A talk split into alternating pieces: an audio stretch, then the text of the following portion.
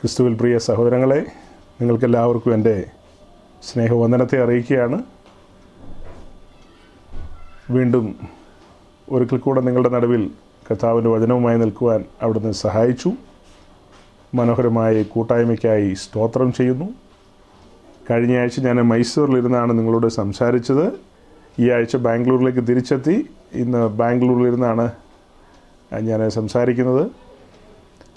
നിങ്ങളെല്ലാവരും അതാത് സ്ഥലങ്ങളിൽ ക്ഷേമമായിരിക്കുന്നു എന്ന് വിശ്വസിക്കുന്നു. കഴിഞ്ഞയാഴ്ച ഞാൻ പൊതുവിൽ ചില കാര്യങ്ങളാണ് പറഞ്ഞത്. നമ്മൾ ധ്യാനിച്ചുകൊണ്ടിരിക്കുന്ന ആ വിഷയവുമായിട്ട് ചെറുതായിട്ട് അതിനൊരു സാമ്യം വന്നു അത്രമാത്രം. എന്നാൽ ആ വിഷയത്തിന്റെ ഉള്ളടക്കത്തിൽ നിന്നല്ല അധികം പറഞ്ഞതും. ഇന്ന് ഞാൻ ആ വിഷയത്തോടുള്ള ബന്ധത്തിൽ ചില കാര്യങ്ങളൊക്കെ പറയണമെന്നാണ് ധരിച്ചത്. എന്നാൽ ദൈവത്തിന്റെ ആത്മാവ് എങ്ങനെയാണ് നയിച്ചുകൊണ്ട് പോകുന്നതെന്ന് എനിക്കറിയില്ല. നോക്കാം. ദൈവകരങ്ങളിൽ ഏൽപ്പിക്കാം. വിവിധങ്ങളായ ചിന്തകളാൽ ദൈവത്തിന്റെ ആത്മാവ് മുന്നോട്ട് നയിക്കുന്നു. അപ്പോൾ തന്നെ ഒരു വിഷയം മുൻപിലുണ്ട്. സമാഗമന കൂടാരം എന്നുള്ളതാണ് നമ്മുടെ ധ്യാന വിഷയം. അതിനോട് ചേർത്ത് വെച്ച് സംസാരിക്കേണ്ട കാര്യമാണ് പൗരോഹിത്യം എന്നുള്ളത്. പൗരോഹിത്യത്തോടുള്ള ബന്ധത്തിൽ പറഞ്ഞു വരുമ്പോൾ പൗരോഹിത്യ വസ്ത്രം അതും അതിന്റെ ഭാഗമാണ്. അപ്പോൾ അങ്ങനെ പൗരോഹിത്യ വസ്ത്രത്തെക്കുറിച്ചും ഒക്കെ ചില കാര്യങ്ങൾ പറഞ്ഞ് മുൻപോട്ട് പോകണമെന്നാണ് ധരിച്ചിരിക്കുന്നത്. എന്നാൽ ഞാൻ കഴിഞ്ഞ ആഴ്ച പറഞ്ഞ ഒന്ന് രണ്ട് കാര്യങ്ങൾ നിങ്ങളോടൊന്ന് ഓർമ്മിപ്പിക്കട്ടെ.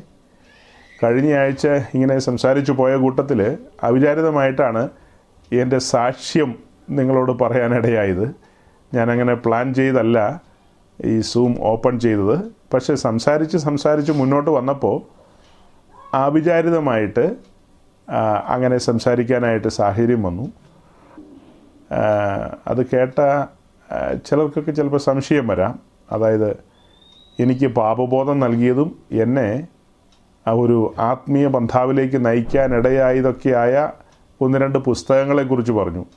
ആ പുസ്തകങ്ങളൊന്നും അല്ല കേട്ടോ സഹോദരങ്ങളെ എനിക്ക് പാപബോധം നൽകിയത്. നിങ്ങൾ തെറ്റിദ്ധരിക്കരുത്. ഏ? താഴ്മയോടെ പറയുകയാണ് ആ പുസ്തകങ്ങളൊന്നും എനിക്ക് ഒരു പാപബോധവും നൽകിയില്ല. ആ പുസ്തകങ്ങളൊക്കെ എന്നെ ഒന്ന് ഉടയ്ക്കാനായിട്ട് ഉപകരിച്ചു എന്ന് മാത്രമേ ഉള്ളൂ. എന്റെ വിശ്വാസ ജീവിതത്തിന്റെ ആരംഭം കുറിക്കുന്നതിന് മുൻപ് ഞാൻ വായിച്ചിട്ടുള്ളതായ ബൃഹത്തായ പുസ്തകങ്ങളാണതെല്ലാം. ആ പുസ്തകങ്ങളെക്കുറിച്ച് പിന്നീട് ചില സഹോദരങ്ങളോട് സംസാരിച്ചപ്പോൾ അവരാരും അങ്ങനെ ഒരു പുസ്തകത്തെക്കുറിച്ച് കേട്ടിട്ടില്ലെന്നാണ് പറഞ്ഞത്. അപ്പോൾ അതെനിക്ക് പിന്നെയും ഞെട്ടലുണ്ടാക്കി. ഞാൻ പറഞ്ഞത് വെറുതെ ആയിപ്പോയോ പോയോ എന്നോർത്ത്. അപ്പോൾ ഞാൻ ചോദിച്ചു സ്കൂളിൽ നമ്മൾ പഠിച്ചിട്ടുള്ളതല്ലേ ജീൻ വാൽ ജീന്റെ വിഷയം എന്ന് ചോദിച്ചപ്പോൾ ഞങ്ങൾ പഠിച്ചിട്ടില്ലെന്ന്. അപ്പോൾ പിന്നെ എനിക്ക് മനസ്സിലായി ഞാൻ പഴയ സർക്കാർ സ്കൂളുകാരനാണ്. സർക്കാർ സ്കൂളിൽ ഇങ്ങനെയുള്ള കാര്യങ്ങളൊക്കെ പണ്ട് പഠിച്ചാണ് ഞങ്ങളുടെ സിലബസിലുണ്ടായിരുന്നു അപ്പോൾ എബിയോടൊരു ചോദ്യമുണ്ട് നിങ്ങളുടെ ഇംഗ്ലീഷ് മീഡിയം സിലബസിൽ ജീൻ വാൽ ജീൻ ഉള്ള ആ പേരൊന്നും ജീൻ വാൽ വാൽജിൻ എന്ന ആ വ്യക്തിയുടെ പേരൊന്നും പത്ത് ക്ലാസ് പഠിച്ചപ്പോൾ നിങ്ങൾ ആരും കേട്ടിട്ടില്ല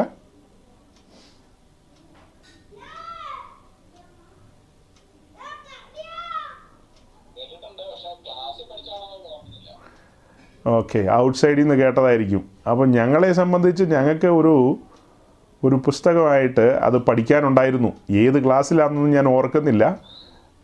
ആ, പുസ്തകത്തിന്റെ ഒരു ചാപ്റ്റർ മാത്രം. ആ ചാപ്റ്റർ അല്ലാതെ പുസ്തകം മുഴുവനല്ല വലിയ പുസ്തകമാണല്ലോ അത്. വലിയ പുസ്തകം അതിലൊരു ചാപ്റ്റർ മാത്രം. ഓക്കെ ഞാൻ ചുരുക്കി പറയാം. അത് ഇങ്ങനെയൊക്കെ പറഞ്ഞു പോകുമ്പോൾ തെറ്റിദ്ധരിക്കരുത്. ഈ പുസ്തകങ്ങളൊന്നും നമുക്ക് പാപബോധം നൽകുന്നതല്ല. നമുക്ക് പാപബോധം നൽകുന്ന ഒരേ ഒരു പുസ്തകമേ ഉള്ളൂ അത് വിശുദ്ധ ബൈബിളാണ്. അഥവാ വിശുദ്ധ തിരുവഴുത്താണ്. ആ തിരുവഴുത്തിന്റെ വായനയിലാണ് നമ്മൾ തകർന്നു പോയത്. അല്ലെങ്കിൽ അവിടെയാണ് നമ്മൾ അടിയറ കുറഞ്ഞത്. ഒരു വലിയ മരം വെട്ടുന്നതിന് മുമ്പ് അനേക വെട്ടുകൾ വെട്ടും. ഒറ്റ വെട്ടല്ലല്ലോ. അനേക വെട്ടുകൾ വെട്ടും. വെട്ടി വെട്ടി വെട്ടിയാണ് ഒരു ദിവസം ഇത് മറിയുന്നത്. അപ്പോൾ ഇങ്ങനെ പല തരത്തിലുള്ള വെട്ടുകൾ നമുക്ക് ലഭിക്കുകയാണ്. പലതരത്തിലുള്ള വെട്ടുകൾ. നമ്മൾ പോലും അറിയുന്നില്ല കോടാലി വീണുകൊണ്ടിരിക്കുകയാണെന്നുള്ളത്. അതിന് വിവിധ മാധ്യമങ്ങളെയൊക്കെ ഉപയോഗിക്കും ദൈവം. അത്ര തന്നെ. അത്രമാത്രം ദൈവത്തിന് ഇതൊന്നും ആവശ്യമുണ്ടായിട്ടല്ല. ഹൃദയത്തകർച്ചയ്ക്ക് വേണ്ടിയിട്ടാണ്. പാപബോധം എന്ന വിഷയമല്ല ഞാനാ പറഞ്ഞത്. പാപബോധവുമായി ബന്ധപ്പെട്ട് പരിശുദ്ധാത്മാവ് പരിവർത്തിച്ചു തുടങ്ങിയ കാലം എന്ന് പറയുന്നത് സുവിശേഷം കേൾക്കാൻ തുടങ്ങിയ കാലമാണ്. അല്ലെങ്കിൽ വിശുദ്ധ ബൈബിൾ വായിക്കാൻ തുടങ്ങിയ കാലത്താണ് അങ്ങനെ പാപബോധം വന്നതും ദൈവത്തെക്കുറിച്ചുള്ള ചിന്തയും ഒരു നീതിബോധവും ഒക്കെ ആഴത്തിൽ ആഴത്തിൽ വേരൂന്നിയത്. അതിനു മുമ്പ് ഇത് ചില സ്പർശനങ്ങളായിരുന്നു എന്ന് മാത്രം. അപ്പോൾ ആ കാര്യത്തിൽ ആരെങ്കിലും തിരിതിരിച്ചിട്ടുണ്ടെങ്കിൽ നിങ്ങൾ തിരുത്തണമെന്ന് ഞാൻ അപേക്ഷിക്കുകയാണ്. അതുപോലെ ഇന്നലെ രാത്രി ഞാൻ സംസാരിച്ചു പോയ കൂട്ടത്തിൽ ഒരു കാര്യം പറഞ്ഞു. ആ മെസ്സേജ് പിന്നീട് ഞാൻ ശ്രദ്ധിച്ചു കഴിഞ്ഞപ്പോഴാണ് അത് തെറ്റിദ്ധാരണ ഉളവാക്കാൻ കഴിയുന്നൊരു കാര്യമാണല്ലോ എന്ന് എനിക്ക് തോന്നിയത്. അപ്പോൾ ഇന്നലെ ഉണ്ടായിരുന്ന ചിലരുള്ളതുകൊണ്ട് അവർക്ക് വേണ്ടി മാത്രം ഷോർട്ടായിട്ട് ഞാൻ ആ കാര്യം ഒന്ന് പറയാം പിന്നെ അടുത്ത ദിവസങ്ങളിലേക്ക് പോകുമ്പോൾ ഒരുപക്ഷെ മറന്നു പോകാം. നിങ്ങൾ അത് തെറ്റായി ചിന്തിച്ചു ഇരിക്കും. അത് പിന്നെ തെറ്റായ കാര്യങ്ങൾ ഉള്ളിൽ അവിടെ കിടന്നോളും. ശരിയായ കാര്യങ്ങൾ കിടക്കാൻ ഇത്തിരി പാടാണ്. അതായത് ഞാൻ പറഞ്ഞത് ഏഴാം ക്ലാസ്സിൽ പഠിക്കുന്ന ഒരു ബാലകൻ എന്ന് പറയുമ്പോൾ പന്ത്രണ്ട് വയസ്സ്. ഏഴും അഞ്ചും പന്ത്രണ്ട്. പന്ത്രണ്ട് വയസ്സുള്ള ഒരു ബാലകനെ കുറിച്ച് ഞാൻ പറഞ്ഞു. ആ ബാലൻ ഏ ആ കൊച്ചു പയ്യൻ ഇന്നേക്കൊരു പത്തെഴുപത് വർഷം പിറകിലുള്ള കാര്യമാണ്. ഇന്നും ഇന്നലെ നടന്നതല്ല. മലയാളക്കരയിലെ തിരുവിതാംകൂറിലുള്ള ഒരു കുടുംബം. ആ കുടുംബത്തിലെ അനേക കുട്ടികളുണ്ട് പണ്ട് കാലത്ത്. അതിൽ അനേക കുട്ടികളല്ല ധാരാളം കുട്ടികളുണ്ട്. അതിലൊരു കുട്ടി അങ്ങനെ മനസ്സിലാക്കുക. അദ്ദേഹത്തിന് തന്റെ ഈ ഏഴാം ക്ലാസ് പ്രായത്തിൽ സുവിശേഷ കേൾവിയിലും വചനവായനയിലും പാപബോധം വന്നു. ശക്തമായ പാപബോധം വന്നു. അങ്ങനെ പാപബോധം വന്ന് താന് തന്റെ മാതാപിതാക്കളോട് വന്ന് അതായത് രക്ഷാനിർണയം പ്രാപിച്ചു താൻ. ആ രക്ഷാനിർണയവും ബോധ്യങ്ങളിലേക്കും എത്തി. അങ്ങനെ എത്തിക്കഴിഞ്ഞ് താൻ തന്റെ മാതാപിതാക്കളോട് വന്ന് സംസാരിക്കുന്നൊരു ഭാഗമാണ് ഞാൻ പറഞ്ഞത്. അവിടെയാണ് തെറ്റിദ്ധാരണ വരാൻ ഇടയാകുന്നത്. അതായത് ഈ കൊച്ചു പയ്യൻ തന്റെ മാതാപിതാക്കളോട് താൻ അതുവരെ ചെയ്തിട്ടുള്ള കാര്യങ്ങളൊക്കെ സ്മൃതിപഥത്തിലേക്ക് വന്ന് അവരോട് പറയുകയും പങ്കുവെക്കുകയും ചെയ്യുകയാണ്. ഞാൻ പലതിലും തെറ്റിപ്പോയി. എന്നോട് പൊറുക്കണമേ ക്ഷമിക്കണമേ. അന്നാ പറഞ്ഞത് അന്നാ ചെയ്തത് ആ പെരുമാറിയത് അതൊക്കെ എനിക്ക് ഓർമ്മ വരികയാണ്. അതൊന്നും ദൈവഹിതപ്രകാരമല്ല. അല്ലെങ്കിൽ അതൊന്നും ദൈവത്തിന്റെ ആത്മാവ് അംഗീകരിക്കുന്ന കാര്യങ്ങളല്ല എന്ന് എനിക്ക് മനസ്സിലായി എന്ന് പറഞ്ഞു. അപ്പോൾ അവിടെ വരുന്നൊരു വിഷയം ഈ അമ്മയപ്പന്മാരോടോ സഹോദരങ്ങളോടോ അല്ലെങ്കിൽ മറ്റാരോടെങ്കിലോടോ ഒക്കെ ചെയ്തു കൂട്ടിയിട്ടുള്ള കാര്യങ്ങൾ. തന്റെ ജീവിതത്തിൽ ഈ പന്ത്രണ്ട് വയസ്സിനിടയ്ക്ക് ചെയ്തു കൂട്ടിയ കാര്യങ്ങളെയൊക്കെ ദൈവാത്മാവ് ഓർമ്മിപ്പിച്ചപ്പോൾ അത് തെറ്റായിരുന്നു പാപമായിരുന്നു എന്ന് മനസ്സിലാക്കി അവരോട് ഏറ്റുപറഞ്ഞു എന്നുള്ളതാണ് കേൾക്കുമ്പോൾ മനസ്സിലാകുന്നത്. സഹോദരങ്ങളെ അതിന്റെ ആദ്യപടി എന്ന് പറയുന്നത് അങ്ങനെയല്ല. അത് തനിക്ക് ബോധ്യം വന്നുകൊണ്ട് മാതാപിതാക്കളോട് പങ്കുവച്ചു ക്രമീകരണം പ്രാപിച്ചു അത്രമാത്രം. അങ്ങനെയൊന്നും ചെയ്തില്ലായിരുന്നെങ്കിലും താൻ പാപിയല്ലാതെ ആകുന്നില്ല. തന്റെ ജീവിതത്തിലുണ്ടായ ആ കാര്യങ്ങൾ ഇപ്പോൾ കൊച്ചു പയ്യനായതുകൊണ്ട് കൊച്ചു കൊച്ചു കാര്യങ്ങൾ കുറച്ചുകൂടെ മുതിർന്നു കഴിയുമ്പോൾ വലിയ വലിയ കാര്യങ്ങളാണ് ഓരോരുത്തരുടെ ജീവിതത്തിൽ വെളിപ്പെടുന്നത്. ഞാൻ എന്റെ മുപ്പതാമത്തെ വയസ്സിലാണ് ഈ വിശ്വാസ വഴിയിലേക്ക് തിരിഞ്ഞത്. അപ്പോൾ മുപ്പത് വയസ്സ് വരെ എന്നൊക്കെ പറയുമ്പോൾ ഏഴാം ക്ലാസ്സിൽ പഠിക്കുന്ന കൊച്ചിന്റെ ശബ്ദമല്ലല്ലോ? വലിയ മുഴങ്ങുന്ന ശബ്ദമല്ലേ നമ്മുടെ? പലരോടുമൊക്കെ സംസാരിച്ചതും കയർത്തതും പലതും പലതും പലതും. അതൊന്നുമല്ല പാപബോധം എന്ന് പറയുന്നത്. പാപബോധം വന്നപ്പോൾ അതിന്റെ അനുബന്ധമായി വന്ന കാര്യങ്ങളാണ് അത്രമാത്രം. പാപബോധത്തിൽ ഞാൻ തിരിച്ചറിയുന്നത് എന്താ? എന്നിലൊരു നന്മയും വസിക്കുന്നില്ല. ഞാൻ ജന്മം കൊണ്ട് ആദാമിന്റെ മകനാണ്. അതാണ് പാപബോധത്തിലെ പ്രധാനമായ വിഷയം വരുന്നത്. ഞാൻ തിരിച്ചറിയുന്നതാണ്. ഞാൻ ഇങ്ങനെയൊക്കെ പെരുമാറിയതിന്റെ പിന്നിലുള്ള രഹസ്യം എന്താ? എന്നിൽ പാപം വസിക്കുന്നു. ഞാൻ ഈ ഭൂമിയിലേക്ക് വരുമ്പോൾ തന്നെ ദാവീദ് എഴുതിയ സങ്കീർത്തനം വായിച്ചിട്ടുണ്ട്. ഏഴ് ക്ലാസ് എത്തുമ്പോഴത്തേക്ക് വായിച്ചിട്ടുണ്ട് ദാവീദിന്റെ സങ്കീർത്തനം. പാപത്തിൽ എന്റെ അമ്മ എന്നെ ഗർഭം ധരിച്ചു. അതായത് ഞാൻ ഈ ഭൂമിയിലേക്ക് വരുമ്പോൾ തന്നെ എന്നിൽ പാപം വസിക്കുന്നു. പാപത്തിലാണ് ഞാൻ ഉരുവായത്. ആ കാരണത്താൽ ഞാൻ വളരുമ്പോൾ പാപവും എന്നിലുണ്ട് അതിന്റെ വളർച്ചയും കാണിക്കും. പാപം എന്നിൽ കർത്തൃത്വം നടത്തുന്നു പാപം എന്നെ നിയന്ത്രിക്കുന്നു എന്ന കാരണത്താൽ ഞാൻ മാതാപിതാക്കളോടാകട്ടെ മറ്റുള്ളവരോടാകട്ടെ ഇത്തരത്തിൽ തരത്തിൽ പെരുമാറാനിടയായി. പരിശുദ്ധാത്മാവിന്റെ പ്രവർത്തനം എന്റെ മേൽ അതുപോലെ ഇല്ല. പരിശുദ്ധാത്മാവിന് പ്രവർത്തിക്കാൻ കഴിയുമാറ് ഞാൻ എന്റെ ജീവിതത്തെ ഏൽപ്പിച്ചു കൊടുത്തിട്ടില്ല വിട്ടുകൊടുത്തിട്ടില്ല ആ ഒരു സമർപ്പണത്തിലേക്ക് വന്നിട്ടില്ല ഞാൻ തിരിച്ചറിഞ്ഞിട്ടില്ല ഞാൻ പാപിയാണെന്ന് തിരിച്ചറിഞ്ഞിട്ടില്ല ന്യായവിധി എന്റെ മേലുണ്ടെന്ന് ഞാൻ തിരിച്ചറിഞ്ഞിട്ടില്ല ഇങ്ങനെ അനവധിയായ കാര്യങ്ങളുണ്ട്. ഈ പറയപ്പെട്ട പർട്ടിക്കുലർ ദിനത്തിൽ അല്ലെങ്കിൽ ആ ദിവസങ്ങളിൽ തനിക്ക് ബോധ്യം വരികയാണ്. താൻ പാവിയാണ്. പാവിയാണ്. തന്നിൽ ഒരു നന്മയും വസിക്കുന്നില്ല. ഇതാണ് ഫണ്ടമെന്റലായിട്ട് മനസ്സിലാക്കേണ്ടത്. ഏതെങ്കിലും കുറ്റം ചെയ്തുകൊണ്ടോ കൊലപാതകം ചെയ്തുകൊണ്ടോ ഒരുവൻ പാവിയാകുന്നതല്ല. പാപം വസിക്കുന്നു എന്ന കാരണം കൊണ്ടാണ് അവർ പല കാര്യങ്ങളും ചെയ്യുന്നത്. ഇത് നിങ്ങൾ തിരിച്ചറിയണം. ഇത് ഒരു ബേസിക് വിഷയമായിട്ട് ഉള്ളിലിരിക്കണം. ബേസിക് വിഷയമായിട്ട്. പലരോട് സുവിശേഷം പറയുമ്പോൾ അവരിൽ പലരും ചിന്തിക്കുന്നതും പറയുന്നതുമായ കാര്യം നിങ്ങൾ ഈ പറയുന്നത് പോലത്തെ ഒരു മഹാഭാവി അല്ല ഞാൻ. അങ്ങനെ ചിലർ പറയുന്നത് നിങ്ങൾ ആരെങ്കിലും കേട്ടിട്ടുണ്ടോ എന്ന് എനിക്കറിയില്ല. ചിലരോടൊക്കെ സംസാരിക്കുമ്പോൾ അവർ പറയുന്നത് നിങ്ങൾ ഉദ്ദേശിക്കുന്ന പോലത്തെ മഹാഭാവി അല്ല സഹോദര ഞാൻ അങ്ങനെയുള്ള ആൾക്കാർ കാണും കണ്ട കൊള്ളക്കാരും പിടിച്ചുപറിക്കാരും വ്യഭിചാരികളും കൊലപാതകികളും ഒക്കെ. നിങ്ങൾ അവരോടൊക്കെ പറഞ്ഞ് അവരെയൊക്കെ നന്നാക്കി അവരെയൊക്കെ നിങ്ങളുടെ വഴിയിലേക്ക് കൊണ്ടുപോകും. ഞങ്ങളെപ്പോലെയുള്ള സത്യക്രിസ്ത്യാനികളെ അതായത് പാരമ്പര്യമായിട്ട് ജന്മം കൊണ്ട് ഞങ്ങൾ ക്രിസ്ത്യാനികളാണ് കർമ്മം കൊണ്ട് ഞങ്ങൾ ക്രിസ്ത്യാനികളാണ് അങ്ങനെയുള്ള ഞങ്ങളോടൊക്കെ ഇതൊക്കെ പറയേണ്ട വല്ല കാര്യമുണ്ടോ എന്നാണ് ചോദിക്കുന്നത് അതിനൊരു മറുപടി കിടക്കുന്നത് ഒന്ന് തിമത്തിയോസിന്റെ ലേഖനം ഒന്നാം അധ്യായത്തിലാണ്. ഒന്ന് തിമത്തിയോസ് ഒന്നാം അധ്യായത്തിന്റെ പതിനഞ്ചാം വാക്യം.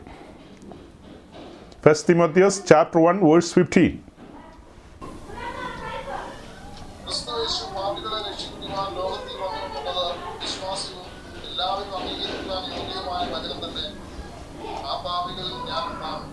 അത് പൗലോസ് പറയുന്നത്. ക്രിസ്തുവേശു പാപികളെ രക്ഷിപ്പാൻ ലോകത്തിൽ വന്നു. റോമാലേഖനം പറയുന്നു ഒരു വ്യത്യാസവുമില്ല. എല്ലാവരും പാപം ചെയ്ത് ദൈവതേജസ് നഷ്ടപ്പെടുത്തിയിരിക്കുന്നു. ആ കാരണത്താൽ എല്ലാവർക്കും രക്ഷകൻ ആവശ്യമാണ്. രക്ഷകനെ കൂടാതെ ആർക്കും മുന്നോട്ട് പോകാൻ കഴിയില്ല. രക്ഷകനെ കണ്ടെത്തണം. ഇപ്പം ഞാൻ പറഞ്ഞ ആ ബാലൻ ആ ബാലകൻ തന്റെ പന്ത്രണ്ടാമത്തെ വയസ്സിൽ ഏഴാം ക്ലാസ്സിൽ പഠിക്കുമ്പോൾ സുവിശേഷത്താൽ പിടിക്കപ്പെട്ടു. അങ്ങനെ പാപബോധത്താൽ ദൈവസന്നതിയിൽ പാപത്തെ ഏറ്റുപറഞ്ഞു. പാപക്ഷമ വാങ്ങി ഒരു ദൈവവൈതൽ എന്ന നിലയിൽ. ദൈവത്തിന്റെ വചനം അതായത് സുവിശേഷം എന്ന കലപ്പ തന്റെ ഉള്ളിലൂടെ കടന്നുപോയി. കൊച്ചു ഹൃദയമാണ്. തമ്പിയുടെ ഹൃദയം എന്നൊക്കെ പറയുന്ന പോലെ. കൊച്ചു ഹൃദയമാണ്. പക്ഷേ ആ കൊച്ചു ഹൃദയം ആദാമ്യ പിൻബലത്തിലാണ് വന്നിരിക്കുന്നത്. അതുകൊണ്ട് അതിനകത്ത് പല പരിപാടികളുമുണ്ട് കൊച്ചാണെങ്കിലും അതിനകത്തെല്ലാം ആദാമ്യ പിന്തുടർച്ചയാണല്ലോ. അവിടെ ഉഴുതുമറിക്കപ്പെടലുകൾ നടക്കും. ചെറിയ തോതിൽ ഉഴുതുമറിക്കപ്പെടലുകൾ. എന്തായാലും പരിശുദ്ധാത്മാവ് ഇടപെട്ടു. നമുക്ക് അത്രേ പറയാൻ പറ്റൂ ഇപ്പോൾ കൂടുതൽ പറയാൻ പറ്റില്ല. പരിശുദ്ധാത്മാവ് ഇടപെട്ടു. തനിക്ക് ഇങ്ങനെ ഒരു ബോധ്യം വന്നു. അതുകൊണ്ട് ഇതിലൂടെ ഞാൻ എന്താ പറയാനും സമർത്ഥിക്കാനും ആഗ്രഹിച്ചെന്ന് നിങ്ങൾ മനസ്സിലാക്കുക. എന്തെങ്കിലും ചെയ്തതിന്റെ പേരിൽ ഒരാൾ പാപിയായതല്ല എന്തെങ്കിലും ദോഷകരമായ കാര്യങ്ങൾ ചെയ്യുന്നതുകൊണ്ട് ഒരാൾ പാവിയായതല്ല ഈ ഭൂമിയിലുള്ള സകല മനുഷ്യരും പാപികളെന്ന് വിശുദ്ധ തിരുവഴുത്ത് അടിവരയിട്ട് പറയുന്നു. അതുകൊണ്ട് ഒരു വ്യത്യാസവുമില്ല. എല്ലാവരും രക്ഷകനെ കണ്ടെത്തേണ്ടതുണ്ട്. അല്ലെങ്കിൽ ഒരു വ്യത്യാസവുമില്ല. എല്ലാവരും ശിക്ഷാവിധിയിൽ അകപ്പെടും. അപ്പോൾ അതിന്റെ ഒരു റൂട്ട് കൃത്യതയോടെ സിസ്റ്റമാറ്റിക് ആയിട്ട് ഞാൻ നിങ്ങളോട് പറഞ്ഞെന്ന് മാത്രം. ഇതൊക്കെ തെറ്റിദ്ധരിക്കുക ഇതൊക്കെ തെറ്റിദ്ധരിക്കപ്പെടുന്ന കാര്യങ്ങളാണ്. ഇങ്ങനെയുള്ള കാര്യങ്ങളൊക്കെയാണ് അനേകരുടെ തലയിലിരിക്കുന്നത്. അതുകൊണ്ടാണ് ഈ വിശ്വാസത്തിലേക്കൊക്കെ വന്നിട്ടും പലരും ശോഭിക്കാത്തതും. പലരും എന്തുകൊണ്ടാണ് ശോഭിക്കാത്തത്? നമ്മൾ പുസ്തകത്തിലേക്ക് തിരിഞ്ഞാൽ അനേക വ്യക്തിജീവിതങ്ങളെ നമുക്ക് കാണാം. പന്ത്രണ്ട് ശിഷ്യന്മാരെ കാണാം പിന്നീട് പലരെയും കാണാം. എന്നാൽ ഒരു വിശേഷപ്പെട്ട കഥാപാത്രം ഒരു വ്യക്തിജീവിതം മക്നലിനക്കാരത്തി മറിയ ഒരു വിശേഷപ്പെട്ട ജീവിതമാണ് മക്നലിനക്കാരത്തി മറിയെക്കുറിച്ച് ആളുകൾ പലതും തെറ്റായി ചിന്തിക്കുന്നുണ്ട്. ഏഹ് ഏതാണ്ട് മോശക്കാരിയായിരുന്നുള്ള നിലയിൽ. അങ്ങനെയൊന്നും ബൈബിൾ പഠിപ്പിക്കുന്നില്ല അങ്ങനെയൊന്നും ചരിത്രവും പഠിപ്പിക്കുന്നില്ല. തന്റെ ജീവിതത്തിലൊരു വിഷയം തന്റെ മേൽ ഏഴ് ഭൂതങ്ങൾ പാർത്തിരുന്നു. അല്ലെങ്കിൽ എന്താ? ഭൂതങ്ങൾ അധിവസിച്ച ഒരു ജീവിതമായിരുന്നു തന്റേത് അതിൽ നിന്നുള്ളൊരു വിടുതൽ കിട്ടി. വിടുതലില്ലാതിരുന്നൊരു കാലത്ത് താൻ രക്ഷകനെ കണ്ടെത്തി അതിൽ നിന്ന് വിടുതൽ പ്രാപിച്ചു. അത് തന്നെയല്ല തന്റെ പേഴ്സണൽ ലൈഫ് അത് തനിക്കറിയാം. ആ പേഴ്സണൽ ലൈഫിൽ കർത്താവ് ചെയ്ത ആ കാര്യങ്ങളെയെല്ലാം ഓർക്കുമ്പോൾ അവൾക്കൊരു ഹൃദയത്തകർച്ചയുണ്ട്. ആ ഹൃദയത്തകർച്ച അതൊരു ദൈവസ്നേഹമായിട്ട് പരിണമിക്കുകയാണ്. അനേക സ്ത്രീകൾ ആ നാട്ടിലൊക്കെ ഉണ്ട്. കർത്താവിന്റെ ക്രൂശീകരണ സമയത്ത് ശോഷന്ന ശൂഷന്ന ഒക്കെ ആ ക്രൂശിന്റെ ചുവട്ടിലുണ്ടായിരുന്നു ഏ? യോഗന്നാന്റെ അമ്മ മറിയ ആ മറിയ ഈ മറിയ എല്ലാം മറിയ ഉണ്ടായിരുന്നു. പക്ഷേ അതൊക്കെ കഴിഞ്ഞ് എല്ലാവരും ഉറങ്ങാൻ പോയി. രണ്ടു ദിവസം അവർ നീണ്ടു നിവർന്ന് ഉറങ്ങി കാണും അല്ലെങ്കിൽ വിശ്രമിച്ച് കാണും. പക്ഷേ നമ്മൾ പറയുന്ന ഉയർപ്പിൻ ദിനം ആ പ്രഭാതത്തിൽ കല്ലറയുടെ ചൂട്ടിൽ ഈ സാധു മറിയെ മാത്രമേ നമുക്ക് കാണാനുള്ളൂ. ഈ മറിയ ഏത് മറിയ? മക്നലിനക്കാരത്തി മറിയ. അതെന്തുകൊണ്ടായിരിക്കാം? പുലർകാലെ സ്ത്രീകൾ ഏ കല്ലറയിലേക്ക് പൂന്തോട്ടത്തിലേക്കല്ല കല്ലറയിലേക്ക്. അതാണ് ദൈവസ്നേഹം. അതെങ്ങനെയാണ് തന്റെ ജീവിതത്തിൽ എന്താ സംഭവിച്ചതെന്നുള്ള തിരിച്ചറിവ്. ഈ പച്ചപ്പരമാർത്ഥികളായ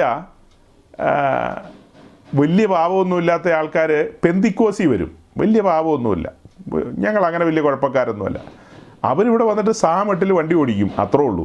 അതേസമയം ഈ തിരിച്ചറിവുകളുള്ളവർ ഞാൻ എന്തെങ്കിലും ചെയ്തതുകൊണ്ട് ഇവിടെ വന്നതല്ല. ഞാൻ എന്തെങ്കിലും ചെയ്തുകൊണ്ട് ആ അതിൽ കർത്താവ് എന്നോട് ക്ഷമിച്ച് എനിക്ക് പാപക്ഷമ തന്നതല്ല. പകരം ഞാൻ ഒന്നും ചെയ്തില്ലായിരുന്നെങ്കിലും തീപ്പൊയ്കയായിരുന്നു എന്റെ ഡെസ്റ്റിനേഷൻ. ഞാനിവിടെ ഒരു കൊള്ളയും കൊലപാതകവും ചെയ്യണ്ട. ആ പൊയ്ക്കൊണ്ടിരിക്കുന്ന പോക്കിൽ ചെന്നെത്തുന്ന ഫൈനൽ ഡെസ്റ്റിനെ ഫൈനൽ ഡെസ്റ്റിനേഷൻ എന്ന് പറയുന്നത് ലേക്ക് ഓഫ് ഫയർ ആയിരുന്നു. നിശ്ചയമായും അവിടെയാണ് എത്തുന്നത്. അവിടെ അല്ലാതെ വേറെ സ്ഥലമില്ല അവിടെയാണ് എത്താൻ കഴിയൂ. എന്നാൽ കൃപയാൽ ഞാൻ രക്ഷപ്പെട്ടു. അതൊരു സംഭവമല്ലേ? അതൊരു ആഘോഷമല്ലേ? അതുകൊണ്ടാണ് നമ്മൾ ഏതോ ഒരു ദിവസം നമ്മൾ ഇവിടെ തന്നെയാണെന്ന് എനിക്ക് തോന്നുന്നത് നീതിമാന്മാരുടെ കൂടാരത്തിൽ ജയത്തിന്റെയും ഉല്ലാസത്തിന്റെയും ഘോഷമുണ്ടെന്ന് പറഞ്ഞത്. അത് എവിടെയാണെന്ന് ഞാനിപ്പോൾ ഓർക്കുന്നില്ല. നമ്മുടെ കൂട്ടത്തിൽ തന്നെയാണ് പറഞ്ഞതെന്നാണ് എന്റെ ഒരു ചിന്ത. നീതിമാന്മാരുടെ കൂടാരത്തിൽ ജയത്തിന്റെയും ഉല്ലാസത്തിന്റെയും ഘോഷം വരണമെങ്കിൽ ഈ അസാധാരണ വിടുതൽ തിരിച്ചറിയണം. വിടുതൽ. ഇന്നലെ രാത്രി ബാലകന്റെ കാര്യം പറഞ്ഞതുകൊണ്ടാണ് ഞാനത് ഒന്ന് ഒരു ക്ലാരിറ്റിക്ക് വേണ്ടി ഇത്രയും ഇങ്ങനെ സംസാരിച്ചത്. അതുപോലെ സൗരങ്ങളെ മറ്റൊരു കാര്യം കൂടെ പറയാനുള്ളത് ഇന്നലെ ഞാനത് അനൗൺസ് ചെയ്തു. എന്നാലും ഇവിടെ കൃതദാസന്മാരുടെ മുമ്പിൽ അത് പറയാം. അതായത് ഈ വരുന്ന മാസം ആരംഭത്തിൽ വീണ്ടും ഒരു ടാബർനാക്കൽ സ്റ്റഡി തുടങ്ങുകയാണ്. അതായത് സ്വദേശത്തും വിദേശത്തും ഒക്കെ ആയിട്ടുള്ള ഒരു കൂട്ടം ആളുകൾ സഹോദരങ്ങൾ അവർ കഴിഞ്ഞ ദിവസം എന്നെ കോണ്ടാക്ട് ചെയ്തു. അതായത് കഴിഞ്ഞ കഴിഞ്ഞ തവണ ഞാൻ കേരളത്തിൽ പോയി മടങ്ങി വരുന്ന സമയത്ത് എന്നെ ടെലിഫോൺ ചെയ്ത് എന്നോട് സംസാരിക്കുകയായിരുന്നു. എന്നോട് സംസാരിക്കുന്ന വ്യക്തി അഞ്ചു വർഷം മുമ്പാണ് ഞങ്ങൾ തമ്മിൽ അവസാനം സംസാരിച്ചത്. അദ്ദേഹം വിദേശത്തായിരുന്നു. ഞാൻ വിദേശത്ത് അവരുടെ ആ രാജ്യത്ത് ചെന്ന് അവിടെ ദൈവവചനം പങ്കുവെച്ചപ്പോൾ ആ കാലത്ത് പ്രസംഗങ്ങളുടെ ഇടയ്ക്ക് ടാബർനാക്കിൽ കോട്ട് ചെയ്തുകൊണ്ട് സംസാരിക്കും. ചിലപ്പോൾ ചില മെസ്സേജിൽ ഇങ്ങനെ പറഞ്ഞു പോകുമ്പോൾ സമാഗമന കൂടാരത്തിന്റെ വിശുദ്ധ സ്ഥലത്തിരിക്കുന്ന വിളക്ക് വിളക്കിന്റെ പ്രസക്തി അതിനകത്ത് നിന്ന് പറയാനുണ്ടല്ലോ ഒത്തിരി കാര്യങ്ങൾ അത് മെസ്സേജിനകത്ത് ചിലപ്പോൾ കൊണ്ടുവരും. അങ്ങനെ ഓരോരോ കാര്യങ്ങൾ അല്ലാതെ ഒരു സമ്പൂർണമായ പഠനം ഒരിക്കലും നടത്തിയിട്ടില്ല. ചില പോർഷൻസ് ഇപ്പം നാല് മൂടുശീലകൾ എന്ന് പറഞ്ഞാൽ അത് നാല് മൂടുശീലകളെക്കുറിച്ച് വിശദമായി പറയും. അത്ര തന്നെ. ഓരോരോ കാര്യങ്ങൾ അങ്ങനെ പറഞ്ഞിട്ടുണ്ടായിരിക്കാം. ഈ സഹോദരങ്ങൾ അങ്ങനെ അല്പാൽപമായി കേട്ടിരുന്നു. അത് അവരുടെ ഓർമ്മയിൽ കിടന്നു. അഞ്ച് കൊല്ലം കഴിഞ്ഞ് എന്നെ വിളിക്കുകയാണ്. അന്ന് ആ പറഞ്ഞ കാര്യങ്ങൾ അരേ മുറിയാണ് പറഞ്ഞത്. അത് ഒരു ഓർഡറിൽ മുഴുവനുമായിട്ട് കേൾക്കാൻ ഞങ്ങൾക്ക് താല്പര്യമുണ്ട്. തുടർമാനമായും സൂം പ്ലാറ്റ്ഫോമിൽ ആ വിഷയം ഞങ്ങളോട് സംസാരിക്കാമോ? സംസാരിക്കാമോ എന്ന് ചോദിച്ചാൽ പറ്റില്ലെന്ന് പറയാൻ പറ്റുമോ എന്തായാലും പ്രാർത്ഥിച്ച് മറുപടി പറയാമെന്ന് പറഞ്ഞു. ഞാൻ കഴിഞ്ഞ ദിവസം അവർക്ക് മറുപടി പറഞ്ഞു. എവരി ട്യൂസ്ഡേ എല്ലാ ചൊവ്വാഴ്ചയും ശനി ഞായറൊക്കെയാണ് നമ്മൾ എൻഗേജഡ് ആയിരിക്കുന്നത് ഇത് മറ്റ് ചർച്ചകളിലൊന്നും മീറ്റിങ്ങുകളില്ലാത്തൊരു ദിവസമാണ് ചൊവ്വാഴ്ച എന്ന് പറയുന്നത്. നമ്മുടെ കൂടെ വന്ന് നിരന്തരമായി കേട്ടുകൊണ്ടിരിക്കുന്ന സഹോദരങ്ങളോട് ഇപ്പോൾ ഇത് പറയുന്നത് എന്തിനാന്ന് ചോദിച്ചാൽ നിങ്ങൾ ഓൾറെഡി കേട്ട് കഴിഞ്ഞു. അപ്പം ആ, നിങ്ങൾക്ക് പ്രാർത്ഥിക്കാനായിട്ടുള്ളൊരു ഒരു സാവകാശമുണ്ട്. ഇനിയും വേറെ പല സഹോദരങ്ങളും ഈ വക കാര്യങ്ങളൊക്കെ കേൾക്കുകയും ദൈവരാജ്യത്തെക്കുറിച്ചുള്ള നല്ല ബോധ്യത്തിലേക്ക് അവർ എത്തിച്ചേരേണ്ടതിന് നിങ്ങളുടെ പ്രാർത്ഥന ആവശ്യമാണ്. അപ്പോൾ അതുകൊണ്ട് ഓർമ്മിപ്പിച്ചതാണ് ഇനി വലിയ ബത്തപ്പാടൊന്നുമില്ലെങ്കിൽ ചുമ്മാ വേണമെങ്കിൽ ഓൺ ചെയ്ത് കയറി വരാം അതിനകത്ത്. എല്ലാവർക്കും സ്വാഗതമുണ്ട്. ചില സഹോദരങ്ങൾക്ക് അങ്ങനെ ഒരു ചിന്തയുണ്ട്. ഒന്നുകൂടെ കേട്ടേക്കാന്ന്. ചിലർ ചിന്തിക്കുമ്പോൾ എന്താ ഈ മനുഷ്യൻ? കൊല്ലങ്ങൾ എത്രയായി പറഞ്ഞു തുടങ്ങിയിട്ട്? ഈ വക കാര്യങ്ങളൊക്കെ പറയാൻ തുടങ്ങിയിട്ട് ഒത്തിരി കാലങ്ങളായല്ലോ. ഞങ്ങൾ എത്രയോ കേട്ട് കേട്ട് കേട്ട് കേട്ട് കേട്ട് കേട്ട് മടുത്തിരിക്കുക. പക്ഷേ ഇപ്പോൾ ഒരു അസൈൻമെന്റ് തന്നു കഴിഞ്ഞാൽ കൃത്യതയോടെ മറുപടി പറയുന്നുള്ളതാണ് എന്നെ കുഴയ്ക്കുന്ന വിഷയം. ഞാൻ ഇന്നലെയും പറഞ്ഞു ഷിജു പാസ് കേൾക്കണം എബി പാസ്റ്ററും കേൾക്കണം. ഇന്നലെ ഞാൻ പറഞ്ഞു പൊതുവിൽ പറഞ്ഞു അതായത് ഞാനിത് കൊല്ലങ്ങളായി പറയാൻ തുടങ്ങിയിട്ട് വിശേഷിച്ച് ന്യൂസിലാൻഡിൽ ഒരുക്കിയിരിക്കുന്ന ഈ പ്ലാറ്റ്ഫോമിൽ രണ്ട് കൊല്ലമായി പറഞ്ഞു തുടങ്ങിയിട്ട് യാഗവേടം ഇരിക്കുന്നത് ഏത് ദുനിയാവിലാണെന്ന് നിങ്ങൾക്ക് അറിയാൻ മേലെങ്കിൽ പിന്നെ ഞാനിനി എന്ത് ചെയ്യും?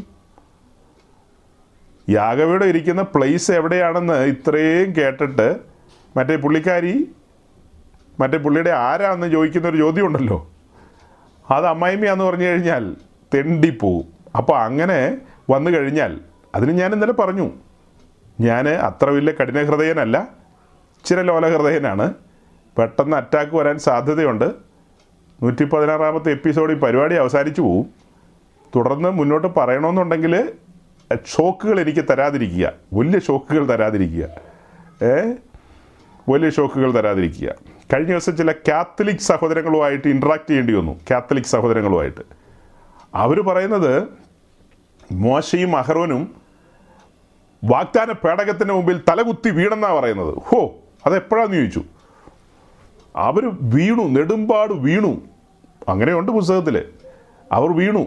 അവർ പെട്ടകത്തിന് മുമ്പിൽ വീണെന്നല്ല സമാഗമന കൂടാരത്തിന്റെ മുൻപിൽ അതിന്റെ വാതിലിന് വെളിയിൽ അവർ ദൈവസന്നിധിയിൽ നെടുമ്പാട് വീണു.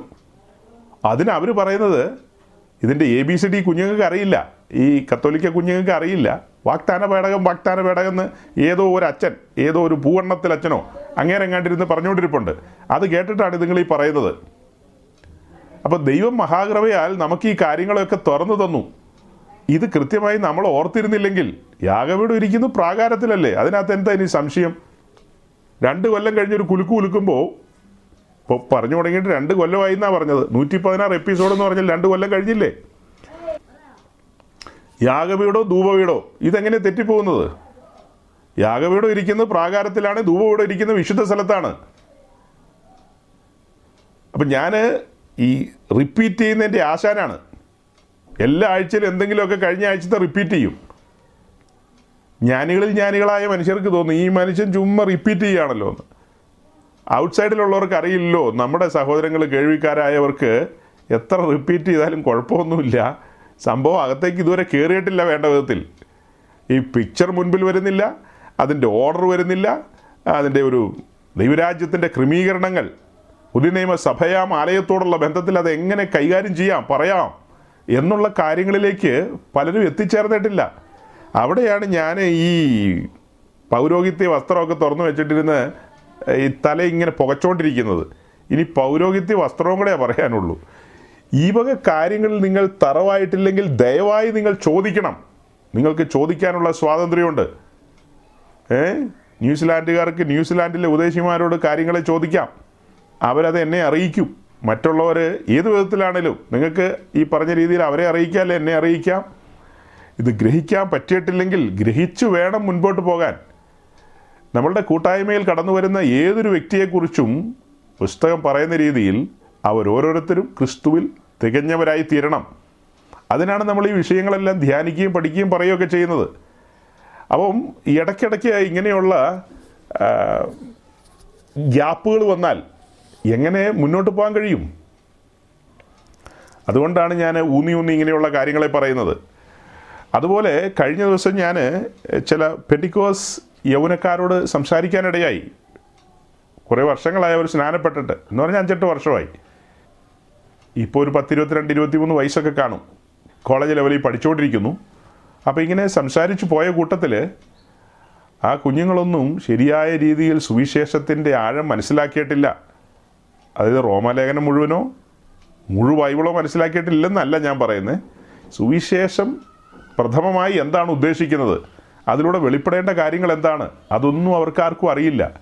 അപ്പോൾ അതിൽ ഒരാളോട് ഇങ്ങനെ സംസാരിച്ചു വന്നപ്പോൾ അവൻ ഒരു കൂട്ടം ആൾക്കാരെ ഒരുമിച്ച് കൂട്ടി സജ്ജമാക്കി മുസ്ലിങ്ങളോട് യുദ്ധം ചെയ്യാൻ പോവുകയാണ്. അപ്പോൾ അതിന്റെ ആശീർവാദത്തിനാണ് എന്റെ അടുക്ക് വന്നത്. എന്റെ ദൈവമേ ഇവന് നമ്മൾ വേദപുസ്തകത്തിൽ സാധാരണ പറയുന്ന പല വാക്യങ്ങളെ കുറിച്ചൊരു ഐഡിയ ഇല്ല. യാതൊരു ഐഡിയ ഇല്ല. ആ ഐഡിയ ഒന്നും ഇല്ലാത്ത ഈ ചെറുപ്പക്കാർ പിള്ളേർ ഇപ്പോൾ ഒരു പുതിയ പ്രാന്തമുണ്ട് ക്ലബ് ഹൗസ് എന്ന് പറയുന്ന ഒരു പ്ലാറ്റ്ഫോം ഉണ്ട്. അപ്പോൾ ആ പ്ലാറ്റ്ഫോമിലൂടെ ഈ ഇസ്ലാമുമായിട്ടുള്ള വലിയ യുദ്ധങ്ങൾ ഇവരൊക്കെ കേൾക്കുന്നുണ്ട്. അല്ലെങ്കിൽ അതിന്റെ പോർഷൻസൊക്കെ യൂട്യൂബിലൊക്കെ വരുന്നുണ്ട്. നിങ്ങളിൽ പലരും ഒക്കെ കേൾക്കാം. നിങ്ങളിൽ പലരും ഒക്കെ കേൾക്കാൻ സാധ്യതയുണ്ട്. അപ്പം എല്ലാ ക്രിസ്ത്യാനികളുടെ ഉള്ളിലും കനത്ത വൈരാഗ്യം ഇപ്പോൾ മുസ്ലിങ്ങളോട് വന്നിരിക്കുകയാണ്. എല്ലാ ക്രിസ്ത്യാനികളുടെ ഉള്ളിലും. പെന്തിക്കോസുകാരാണ് അത് കത്തിക്കുന്നത്. പെന്തിക്കോസിലെ ചില വീരശൂര പരാക്രമികളുണ്ട്. അവരുടെ പ്രസംഗമൊക്കെ ഭയങ്കരമാണ്. പക്ഷേ ഇതൊരു വൈരമായിട്ട് പരിണമിക്കുകയാണ്. ഉള്ളിലൊരു ഗ്രിഡ്ജായിട്ട് പരിണമിക്കുകയാണ്. മറു സൈഡിലുള്ളത് തീവ്രവാദികളാണെന്നുള്ളത് സത്യമാണ്. കിറുക്ക് പിടിച്ച കേസാണെന്നുള്ള സത്യമാണ് പക്ഷെ നമ്മെ സംബന്ധിച്ച് നമ്മെ ഇതൊന്നും ബാധിക്കുന്നില്ല. യാക്കോവിന് ഇത് വല്ലതും ബാധിക്കുമോ ഇസ്രായേലിന് ഇത് വല്ലതും ഏക്കുമോ ഏക്കു എന്നുള്ളതാണ് ഇപ്പം ചരിത്രം. ഏക്കില്ലെന്ന് പുസ്തകം പറയുന്നു പക്ഷേ ഏക്കുന്നു ഇപ്പോൾ അതിന്റെ കാരണം എന്നാ? ഇസ്രായേൽ അല്ല യാക്കോബും അല്ല. പ്രമാണത്തിലല്ലെന്ന്. പ്രമാണത്തിലാണെങ്കിൽ ഇതൊന്നും ഏക്കില്ല ഇതിന് എന്തിനാ ഭയപ്പെടുന്നത്? പെന്തിക്കോസുകാരും കത്തോലിക്കരുമായിട്ടൊരു അൺഹോളി അലയൻസ് ഉണ്ടെന്ന് ഞാൻ പലവട്ടം നിങ്ങളോട് പറഞ്ഞിട്ടുണ്ട്. ഞാനതിന്റെ അകത്ത് നിന്നുകൊണ്ട് ചില കാര്യങ്ങൾ കണ്ടയാളാണ്. ചിലതിന് സാക്ഷ്യം വഹിച്ച ആളാണ്. അപ്പോൾ അതിന്റെ ഉള്ളറകൾ എനിക്കറിയാം. അറിഞ്ഞുകൊണ്ടാണ് ഞാൻ പൊതുവിലായിട്ടാണ് പറയുന്നത്. എല്ലാം തുറന്നല്ല പറയുന്നത് ഒരു അൺഹോളി അലയൻസ് ആണ് അതെല്ലാം നമ്മുടെ പുസ്തകം പറയുന്നു ഇന്നത്തെ മെസ്സേജ് ജനറലായി പോകാനാണ് സാധ്യത. ചില മുന്നറിയിപ്പുകളും കാര്യങ്ങളുമാണ്. അങ്ങനെ പറയേണ്ട കാര്യം എന്താണെന്ന് ചോദിച്ചാൽ പലരും പലതും അറിയുന്നില്ല. നമ്മുടെ ചുറ്റും നടക്കുന്ന എല്ലാ പലരും അറിയുന്നില്ല. കഴിഞ്ഞ ദിവസം ഞാനൊരു ഒരു വിശേഷപ്പെട്ട ഫാമിലിയിൽ അവരുമായിട്ട് ഇങ്ങനെ സംസാരിച്ചപ്പോൾ ഇപ്പോൾ ഈ പറഞ്ഞ കാര്യത്തിലേക്ക് വരാം. അത്യാവശ്യം നല്ല ബോധ്യമൊക്കെ ഉള്ള കുടുംബങ്ങളാണ്. പക്ഷേ സജിത്ത് ജോസഫ് കണ്ണൂർ എന്ന് പറയുന്ന യൗവനക്കാരൻ പെന്തിക്കോസിൽ ഊടാടി നടന്നിട്ട് അവനിപ്പോൾ കത്തോലിക്കയിലേക്ക് പോയി എന്നുള്ള കാര്യം രണ്ടോ മൂന്നോ കൊല്ലമായി അവരിതുവരെ അറിഞ്ഞിട്ടില്ല. സജിത്ത് പാസ്റ്റർ പോയോന്ന് എന്റെ കർത്താവേ. സഹോദരങ്ങളെ ഈ മനുഷ്യരെല്ലാം കുഴി ചാടും ഗ്യാരണ്ടിയാണ്. പച്ച പരമാർത്ഥികളാണ് അയ്യോ പച്ച പരമാർത്ഥികളാണ് വേറെ ഈ കുടുക്ക് പരിപാടികളൊന്നും അറിയില്ല സൂത്ര പരിപാടികളൊന്നും അവർക്ക് അറിയില്ല അപ്പോൾ അങ്ങനെയുള്ളൊരു കുഴി ചാടുമെന്ന് ചോദിച്ചാൽ നിശ്ചയമായും ചാടും. കുടുക്ക് പരിപാടി അറിയണമെന്നോ സൂത്രപ്പണി അറിയണമെന്നോ അല്ല ഞാൻ പറഞ്ഞത്. അത്യാവശ്യം കണ്ണു തുറക്കണം ചുറ്റും നടക്കുന്ന കാര്യങ്ങൾ. ചില കാര്യങ്ങൾ നമ്മൾ അറിഞ്ഞിരിക്കണം മനസ്സിലാക്കിയിരിക്കണം. വേണ്ടാത്ത കാര്യങ്ങളിലേക്കൊന്നും ശ്രദ്ധ തിരിക്കണ്ട. അത്യാവശ്യം കാര്യങ്ങൾ മനസ്സിലാക്കിയിരിക്കണം. അല്ല ഈ പറയപ്പെട്ട വിദ്വാൻ ഇങ്ങനെ പ്രസംഗിക്കുന്നത് സോഷ്യൽ മീഡിയയിൽ വരികയാണ് യൂട്യൂബുകളിൽ വരികയാണ്. നമ്മളത് കാണുമ്പോൾ അവിടെ നടക്കുന്ന ഇപ്പോൾ ഈ പള്ളിക്കകത്ത് വെച്ച് നടക്കുന്ന കാര്യങ്ങളൊക്കെ ആണെങ്കിലും നമുക്ക് മനസ്സിലാവും പെട്ടെന്ന്. അല്ലാതെ ഹോളുകളിൽ ഓഡിറ്റോറിയങ്ങളിലൊക്കെ നടക്കുന്ന മീറ്റിങ്ങുകളുണ്ട്. അതൊക്കെ കണ്ടിട്ട് ഇന്ന് നമ്മൾ ഗോൾമേൽ കൊള്ളുകയാണെങ്കിൽ നമുക്കിത് മനസ്സിലാകുന്നില്ല. നമുക്ക് മനസ്സിലാകുന്നില്ല. ഈ പറയപ്പെട്ട സഹോദരൻ ആ ഒരു സൈഡിലേക്ക് കാത്തലിക് സൈഡിലേക്ക് പോയപ്പോൾ പെന്റിക്കോസുകാരായ പെന്റിക്കോസുകാരെല്ലാം പറഞ്ഞു ഭയങ്കര കുഴപ്പമാണ് അവൻ പോയി എന്നൊക്കെ പറഞ്ഞു. അങ്ങനെയാണെന്നൊക്കെ. ബാക്കി നിങ്ങൾക്ക് അറിയാലോ പക്ഷേ ആ പറഞ്ഞ ബന്ധിക്കോസുകാരെല്ലാം കൂടെയാണ് ഇപ്പോൾ കത്തോലിക്കരുമായിട്ട് ഒരുമിച്ച് കൂടി യുദ്ധം ചെയ്യുന്നത്. ആരോടാ? ഇരുളിനോട്. ഇരുളിനോട് യുദ്ധം ചെയ്യുകയാണ് ആരെ കൂട്ടുപിടിച്ചിട്ട്? ഇരുളിനെ തന്നെ കൂട്ടുപിടിച്ചിട്ട് ഇരുളിനോട് യുദ്ധം ചെയ്യുകയാണ് മണ്ടന്മാർ എന്നല്ലാതെ എന്ത് പറയാണ് അതാ ഞാൻ പറഞ്ഞ ഒരു അൺഹോളി അലയൻസ് ഇപ്പോൾ ഉണ്ട്. ഈ അൺഹോളി അലയൻസിൽ ഇങ്ങനെ മുന്നോട്ട് പോകുമ്പോൾ വരും കാലത്ത് ഇതെല്ലാം കൂടെ ഒന്നായി തീരുന്നൊരു ഒരു കാലം വരാൻ പോവുക. ഇതെല്ലാം കൂടെ ഒന്നായി തീരൻ. വീരശൂര പരാക്രമികളുടെ പ്രസംഗങ്ങളൊക്കെ കേട്ടിട്ട് ആളുകൾ കോരിത്തിരിക്കുന്നുണ്ട്. സംഭവമൊക്കെ കൊള്ളാം. പക്ഷേ ഇവരെ ഉച്ചയൂണ് കഴിക്കുന്ന എവിടെയാണെന്നുള്ളത് പലരും അറിയുന്നില്ല. മറ്റൊരുത്തിൽ രക്ഷയില്ല. രക്ഷിക്കപ്പെടുവാൻ ആകാശത്തിന് കീഴിൽ യേശുവിന്റെ നാമം ഉള്ളൂ എന്നൊക്കെ പറയും. പക്ഷേ സംബന്ധവും ബന്ധമൊക്കെ വേറെ പല സ്ഥലങ്ങളിലുമാണ്. അതായത് ഉപദേശത്തിന് വേണ്ടി നിൽക്കേണ്ടവർ ഒരു കാലത്ത് ശക്തമായി ഉപദേശത്തിന് വേണ്ടി വാദിച്ചവരാ. ഇന്ന് ഉപദേശ വിഷയം പറയുന്നില്ല. മറ്റൊരുത്തിനും രക്ഷയില്ല.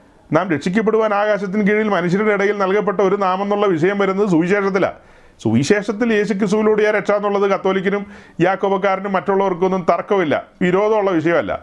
അത് നമ്മൾ പറഞ്ഞാൽ അവർ കൈയടിക്കും പ്രോത്സാഹിപ്പിക്കും. അവർ ലൈക്ക് അടിക്കും ലൈക്ക് കൊള്ളാം. ഞങ്ങളുടെ അച്ഛന്മാർ പറഞ്ഞില്ലേലും ഉപദേശി താങ്കൾ പറഞ്ഞല്ലോ സ്വത്രം അല്ലേലിയ പക്ഷേ ഉപദേശ വിഷയത്തിലേക്ക് വരുമ്പോൾ കാതലായ കാര്യങ്ങളിലേക്ക് വരുമ്പോൾ ഇരുട്ടി കിടന്ന് തപ്പണ്ടി വരും. അവിടെയാണ് ഒരു വിഷയം. അപ്പോൾ ഞാൻ പറഞ്ഞു വരുന്നൊരു ഒരു ഒരു കാര്യം എന്തെന്ന് ചോദിച്ചാൽ അത്യാവശ്യം ചുറ്റും നടക്കുന്ന കാര്യങ്ങളൊക്കെ നമ്മൾ അറിഞ്ഞിരിക്കണം മനസ്സിലാക്കിയിരിക്കണം. എന്നാൽ അനാവശ്യമായ കാര്യങ്ങളിലേക്ക് കൂടുതൽ ശ്രദ്ധ ചെലുത്തരുത്. അനാവശ്യമായ തർക്കങ്ങളിലേക്ക് ശ്രദ്ധ ചെലുത്തരുത്. നമ്മളിപ്പോൾ ഈ ചിന്തിക്കുകയും ധ്യാനിക്കുകയും ചെയ്തുകൊണ്ടിരിക്കുന്ന ഈ വിഷയങ്ങൾ വളരെ ആഴമുള്ള വിഷയങ്ങളാണ്. വളരെ ആഴമുള്ള വിഷയങ്ങളാണ്. അപ്പോൾ ഈ വിഷയങ്ങൾ നമുക്ക് തുറന്ന് കിട്ടിയതുകൊണ്ട് ചില ഗൗരവമായ കാര്യങ്ങൾ ചില ഗൗരവമായ കാര്യങ്ങൾ അതായത് പൊതുവിൽ കത്തോലിക്ക ഓർത്തഡോക്സ് സമൂഹങ്ങൾ നമ്മുടെ നേരെ വിരൽ ചൂണ്ടുന്നതും ആരോപിക്കപ്പെടുന്നതുമായ ഒരു വിഷയമാണ് നിങ്ങൾക്ക് ആര് ബൈബിൾ തന്നു. നമ്മൾ ചെറുതായിട്ടൊക്കെ ഇവിടെ പറഞ്ഞിട്ടുണ്ട്. ഈ ദിവസങ്ങളിൽ സോഷ്യൽ മീഡിയയിൽ അത് വലിയ തരംഗമായിട്ട് നിൽക്കുകയാണ്. വലിയ ചോദ്യശരങ്ങളാണ് വലിയ ചോദ്യശരങ്ങൾ. ഞങ്ങളുടെ പുസ്തകം നിങ്ങൾ എന്തിന് ഹോൾഡ് ചെയ്യുന്നു എന്നാണ് ചോദിക്കുന്നത് അത് ഭയങ്കര ചോദ്യമാണ് ഞങ്ങളുടെ പുസ്തകങ്ങൾ. കഴിഞ്ഞ ആഴ്ച ഞാൻ ഇച്ചിരി ദേഷ്യം വന്നതുപോലെ പറയാനിടയായി. അതൊരു സർക്കാസത്തിലൂടെയാണ് പറഞ്ഞത്. പക്ഷേ അവിടെ എനിക്കൊരു സംശയം വന്നു. ചില ആളുകൾ ഇപ്പം നമ്മൾ പറയുന്ന ആ ടോണിൽ എടുക്കാതെ അതൊക്കെ അങ്ങനെ തന്നെ അങ്ങ് എടുക്കും. ഞാൻ പറഞ്ഞത് ഇങ്ങനെയാ. ഈ പുസ്തകം എഴുതിയത് പാത്രയാർക്കീസ് ബാവയാണ്. ഇത് അച്ചടിച്ച് കയ്യിൽ തുന്നിക്കെട്ടി തന്നത് കാതോലിക്ക ബാവയാണ്. അപ്പം നിങ്ങൾ ഞങ്ങളെ സൂത്രക്കാരെ എന്ന് വിളിച്ച് കളിയാക്കുന്നു. ഒന്ന് പറഞ്ഞ് രണ്ടിന് ഞങ്ങളെ കളിയാക്കുക സൂത്രക്കാരെന്ന് വിളിച്ച്. അപ്പോൾ ഈ പറയുന്ന ഈ സർക്കാസം മനസ്സിലാക്കാതെ നമ്മുടെ സഹോദരങ്ങൾ ചിന്തിക്കുകയാണ് ബൈബിൾ എഴുതിയത് പാത്രയാർക്കീസ് ബാവയാണ്. എനിക്കിപ്പോൾ ഒന്നും മിണ്ടാൻ മേലാത്ത അവസ്ഥയാണ് അത് പറഞ്ഞത് ഒരു പരിഹാസ രൂപേണയാണ്. അതിനകത്തൊരു വ്യംഗ്യാർത്ഥമുണ്ട്. അത് ആ നിലയിൽ എടുക്കാതെ ഈ പറഞ്ഞത് ഇങ്ങനെ തന്നെ എടുത്താൽ ഞാൻ തോറ്റു പോവുകയുള്ളൂ അടിയറ പറയല്ലാതെ മാർഗമില്ല അപ്പോൾ അതിനോട് ചേർത്ത് ഞാൻ ചില വാക്യങ്ങളും കാര്യങ്ങളും പറഞ്ഞു. അതായത് വിശുദ്ധ ബൈബിളിൽ പുതിയ നിയമത്തിൽ നോക്കിക്കഴിഞ്ഞാൽ നിങ്ങൾ സ്തോത്രത്തിൽ കവിഞ്ഞിരിക്കണമെന്നുണ്ട്. ഏ? നിങ്ങൾ സ്തുതിഗീതങ്ങളാലും സ്തോത്രഗീതങ്ങളാലും ആത്മീയ ഗീതങ്ങളാലും തമ്മിൽ പാടിയും പറഞ്ഞും ഒക്കെ മുന്നോട്ട് പോകുന്ന കാര്യങ്ങൾ സ്തോത്രത്തെക്കുറിച്ച് അനവധിയായ വാക്യങ്ങളാണ്. ഇപ്പം എന്റെ ചോദ്യം ഇത്രേ ഉള്ളൂ. നിങ്ങൾ എഴുതിയ പുസ്തകമാണെങ്കിൽ നിങ്ങൾക്ക് അന്നേ ഇതങ്ങ് മാറ്റി കളയാൻ മേലായിരുന്നോ? നിങ്ങളിത് എഴുതി പുസ്തകം ഞങ്ങൾക്ക് തന്നു. എന്നിട്ട് ഞങ്ങളത് വിശ്വസിച്ച് അതിൽ പ്രകാരം സ്വോത്രത്തിൽ കവിഞ്ഞിരിക്കാൻ ശ്രമിക്കുമ്പോൾ ഞങ്ങളെ കളിയാക്കി സൂത്രക്കാരെന്ന് വിളിക്കുന്ന നിനക്ക് തലയ്ക്ക് വല്ല കുഴപ്പമുണ്ടോയെന്നാണ് ഞാൻ ചോദിച്ചത്. അപ്പോൾ അത്രയും ചോദിക്കുന്നത് കേൾക്കുമ്പോഴെങ്കിലും നമ്മുടെ സഹോദരങ്ങൾ മനസ്സിലാക്കണ്ടേ ഇത് ഒരു സർക്കാസമാണ്. ഇത് ഒരു കുഞ്ചൻ നമ്പ്യാർ പറഞ്ഞ ആ ശൈലി പോയി പറഞ്ഞതാണ്. അല്ലാതെ ഇത് പാത്രിയാർക്കീസ് ബാബ എഴുതിയെന്നല്ല ഈ പാസ്റ്റർ പറഞ്ഞത്. എന്ന് ചിന്തിക്കട്ടെ അതിന് പകരം പാത്രിയാർക്കീസ് ബാബ എഴുതിയെന്ന് സജി പാസ്റ്റർ പറഞ്ഞെന്ന് പറഞ്ഞാൽ ഞാനും പൊട്ടനാണോ? ഈ കേട്ട ആൾക്കാരും പൊട്ടന്മാരാണോ? ഏ? അതെന്തർത്ഥത്തിലാണ് അപ്പോൾ സഹോദരങ്ങളെ നമ്മളുടെ ആ വിഷയത്തോടുള്ള ബന്ധത്തിൽ ഞാൻ ഒരു കാര്യം കൂടെ നിങ്ങളെ ഓർമ്മിപ്പിക്കാം. നിങ്ങളോട് സംസാരിക്കുന്ന ആരോടും നിങ്ങൾക്കത് പറയാൻ കഴിയും. അത് പറയുന്നതിന് മുമ്പ് ഞാൻ ആ രണ്ട് രണ്ട് യൗവനക്കാരോട് സംസാരിച്ച കാര്യം നിങ്ങളോട് പറഞ്ഞല്ലോ. ഞാൻ അവരോട് പറഞ്ഞൊരു കാര്യം ഇത്രേ ഉള്ളൂ. വാഗ്വാദങ്ങൾക്ക് പോകണ്ട. യുദ്ധങ്ങൾക്ക് പോകാൻ പ്രാപ്തിയായിട്ടില്ല ഹായ് പട്ടണം എന്ന് കേട്ടിട്ടുണ്ടെന്ന് ചോദിച്ചു. കേട്ടിട്ടില്ലെന്ന് പറഞ്ഞു. ഹായ് പട്ടണം എന്ന് ഒൻപതാം ക്ലാസ്സിൽ പഠിക്കുമ്പോൾ അവർ സ്നാനപ്പെട്ടതാണ്. ഇപ്പോൾ ഇരുപത്തിമൂന്ന് വയസ്സുണ്ട്. അപ്പോൾ എത്ര വർഷമായി? അത് കൊള്ളാവുന്ന മൂന്ന് അക്ഷരത്തിനകത്താണ് ഇരിക്കുന്നതും. ഒരാൾ രണ്ടക്ഷരത്തിലാണ് ഒരാൾ മൂന്നക്ഷരത്തിലും ഇരിക്കുന്നത് വലിയ കേമന്മാരുടെ ചർച്ച പറഞ്ഞു വന്നപ്പോൾ ഹായ് പെട്ടെന്ന് കേട്ടിട്ടില്ലെന്ന്. സൗരങ്ങളിൽ നമുക്ക് ഈ സംസാരിക്കാനുള്ള ഫ്ലോ നഷ്ടപ്പെടുകയാണ് നേരം അവർക്ക് ഇതൊന്നും അറിയില്ലെന്ന് പറഞ്ഞാൽ പിന്നെ നമ്മൾ എവിടെ തുടങ്ങും എന്നുള്ളതാണ് പിന്നെ ചിന്ത. അവർ അവരെ തന്നെ ചിന്തിക്കുന്നത് വലിയ വലിയ പാസ്റ്റർമാരാണ് ഞങ്ങളുടെ കൂട്ടുകാരെന്നുള്ള നിലയിൽ അവർ ചിന്തിക്കുന്നത് പക്ഷേ ആയിപ്പട്ടണം ചോദിച്ചപ്പോൾ അറിയില്ല. അപ്പം എരിഹോയുടെ പ്രസക്തി എന്താണെന്ന് അറിയാവുമെന്ന് ചോദിച്ചു. അതിങ്ങനെ പെട്ടകമായിട്ട് നടന്നപ്പോൾ അത് കേട്ടിട്ടുണ്ട്. കാരണം എന്നാണെന്നറിയാവോ അത് പെന്തിക്കോസുകാരുടെ മാസ്റ്റർ പീസ് വിഷയമാണ് പെട്ടകവുമായിട്ട് ഇങ്ങനെ ചുറ്റി നടന്നപ്പോൾ മതിലുകൾ തകരുന്നു. ഉപവാസ പ്രാർത്ഥനയുടെ മെയിൻ തീമല്ലേ ഉപവാസ പ്രാർത്ഥനയുടെ കുറേ തീമുകളുണ്ട് അതിൽപ്പെട്ടതാണ് എരിഹോവിന്റെ മതിലുകൾ തകരുന്നു മകളെ. പിന്നെ എന്നാ? ആ യസക്കിയൽ നാൽപ്പത്തിയേഴാം അധ്യായത്തിലെ ആ നദി ഒഴുകുന്നു. നദി ഒഴുകുന്നു. അതൊക്കെ വെച്ചിട്ട് ഒത്തിരി കാര്യങ്ങളുണ്ട്. പക്ഷെ തൊട്ടടുത്ത പരാജയ കുഞ്ഞുങ്ങൾ അറിയുന്നില്ല. ഇവരിപ്പോൾ മുസ്ലിമിനോട് യുദ്ധം ചെയ്യാൻ പോവുകയാണ് എല്ലാവരും കൂടെ. ഞാൻ തടുത്തു. തടുത്തിട്ട് അവർ നിൽക്കുന്നില്ല. യുദ്ധം ചെയ്തേ ഒക്കോളൂ എന്നാണ് പറയുന്നത്. അങ്ങനെയാണ് സോഷ്യൽ മീഡിയയിലെ പ്രൊഫസർമാർ പറഞ്ഞിരിക്കുന്നത്. പോയി ഇടിച്ച് എല്ലാം തകർക്കുക. ഇവിടെ അടിസ്ഥാന തത്വങ്ങൾ അറിയില്ല. ഇവർ മറ്റവരുടെ കയ്യിൽ അകപ്പെട്ട് കഴിഞ്ഞാൽ അവർ കുടുക്ക് ചോദ്യത്തിന്റെ ഉസ്താദുക്കളാണ് കുടുക്ക് ചോദ്യത്തിന്റെ ഞാൻ ഇന്നും ഓർക്കുന്നു. ഞാൻ വിശ്വാസത്തിൽ വന്ന ചില നാളുകൾക്ക് ശേഷം ഈ ഇസ്ലാമിക് ഫീൽഡിലുള്ള ഒരു ഒരു പ്രമുഖനുണ്ട്. അതായത് ഒരു പഴയ കൂടുകാരൻ പഴയ ഒരു ചർച്ചക്കോടുകാരനാണ് പുള്ളി ഇസ്ലാമിലേക്ക് പോയി. ഇപ്പോൾ ഒരു ഈസ എന്നുള്ള പേരിലാണ് പുള്ളി അറിയപ്പെടുന്നത്. പുള്ളി ഞങ്ങളുടെ നാട്ടിലൊരു ഒരു ലാബൊക്കെ നടത്തുകയാണ്. ഏ? ഒരു ഈസ സംതിങ് സംതിങ്. അപ്പോൾ അദ്ദേഹം അദ്ദേഹത്തിന്റെ ഒത്തിരി അനുചരന്മാരുണ്ട്. ഇവർ എന്നെ കാണാനായിട്ട് വന്നു. ഒരു അഞ്ചാറ് പേര്. മീശയൊക്കെ വടിച്ച് താടിയൊക്കെ നീട്ടി ഒരു അഞ്ചാറ് പേര് എന്നെ കാണാൻ വന്നു. എന്നിട്ട് അവർ എന്നോട് ഒരുത്തൻ തെക്കുന്ന് ചോദിക്കുമ്പോൾ ഒരുത്തൻ വടക്കുന്ന ചോദിക്കുന്നത്. ആ പറയപ്പെട്ട കാര്യസ്ഥൻ ആ പറയപ്പെട്ട ആ പ്രവാചകൻ ഏ? ഒരു പ്രവാചകൻ എഴുന്നേൽക്കും. ഒരു കാര്യസ്ഥൻ വരും. ഇതെല്ലാം നാല് സൈഡിൽ നിന്ന് ഇങ്ങനെ വരികയാണ് ചോദ്യം. ഞാൻ വിശ്വാസത്തിലേക്ക് വന്നിട്ടുള്ളൂ. കുറച്ച് കാലമായിട്ടുള്ളൂ. കുറച്ച് കാര്യങ്ങളൊക്കെ ഞാൻ പറഞ്ഞു.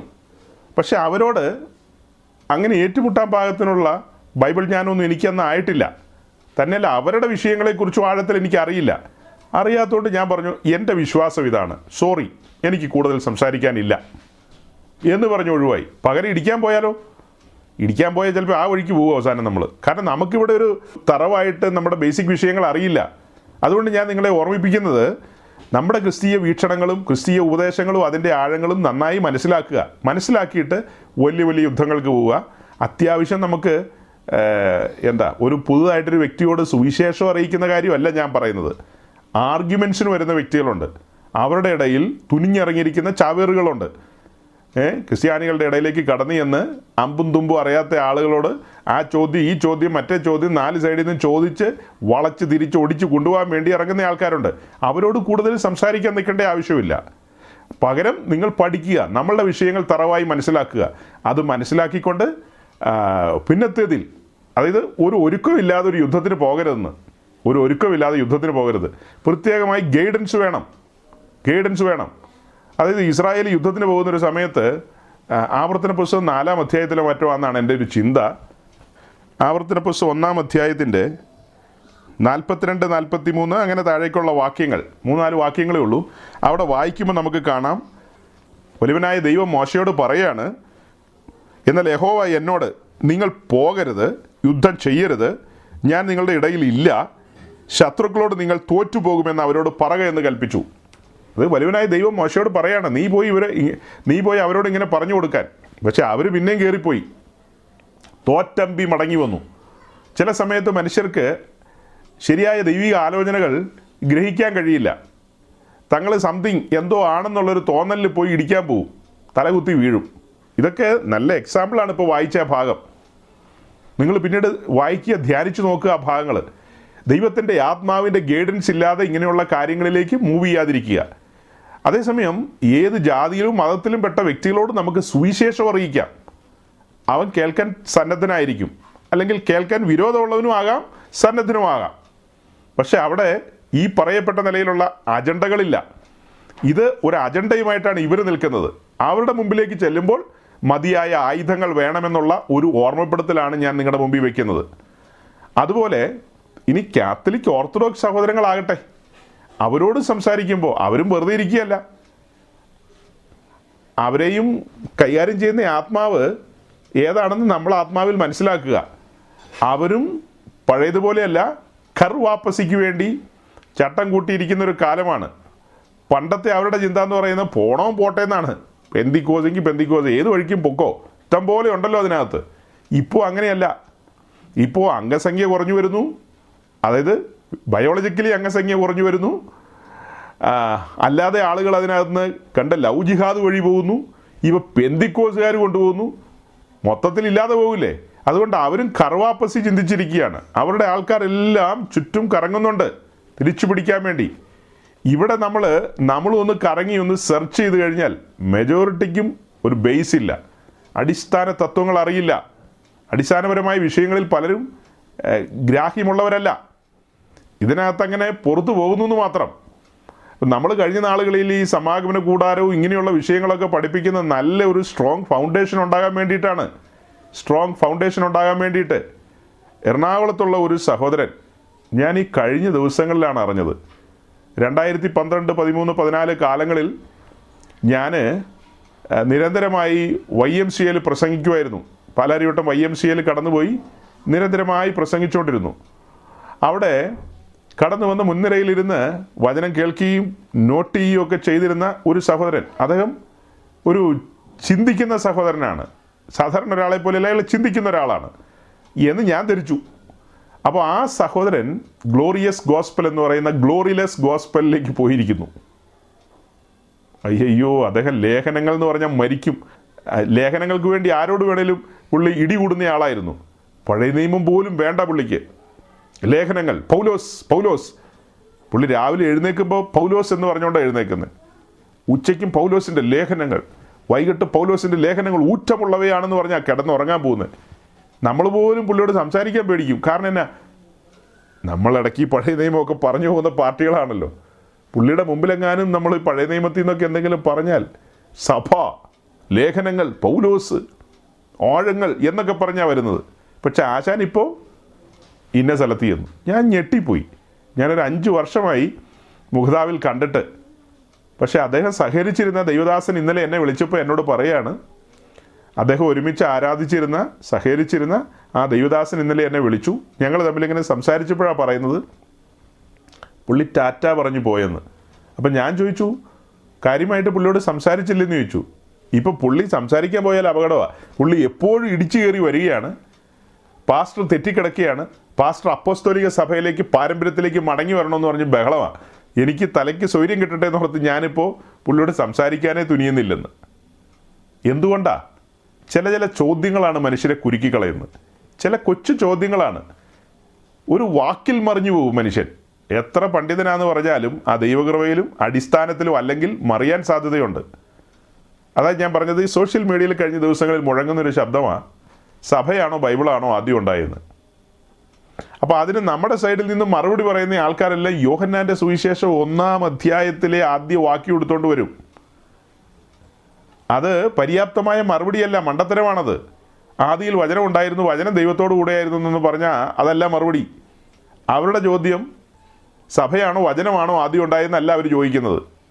ബൈബിളാണോ സഭയാണോ ആദ്യം ഉണ്ടായെന്നുള്ളതാണ്. അതിന് മറുപടി പറയുമ്പോൾ യോഹന്നാന്റെ സുവിശേഷത്തിൽ ഈ വാക്യം പറഞ്ഞിട്ട് എന്താ കാര്യം? ബൈബിൾ എന്നുള്ള വാക്കിന്റെ അർത്ഥം എന്താ? പുസ്തകങ്ങൾ. ഒരു കൂട്ടം പുസ്തകങ്ങളെയാണ് ബൈബിൾ എന്ന് പറയുന്നത്.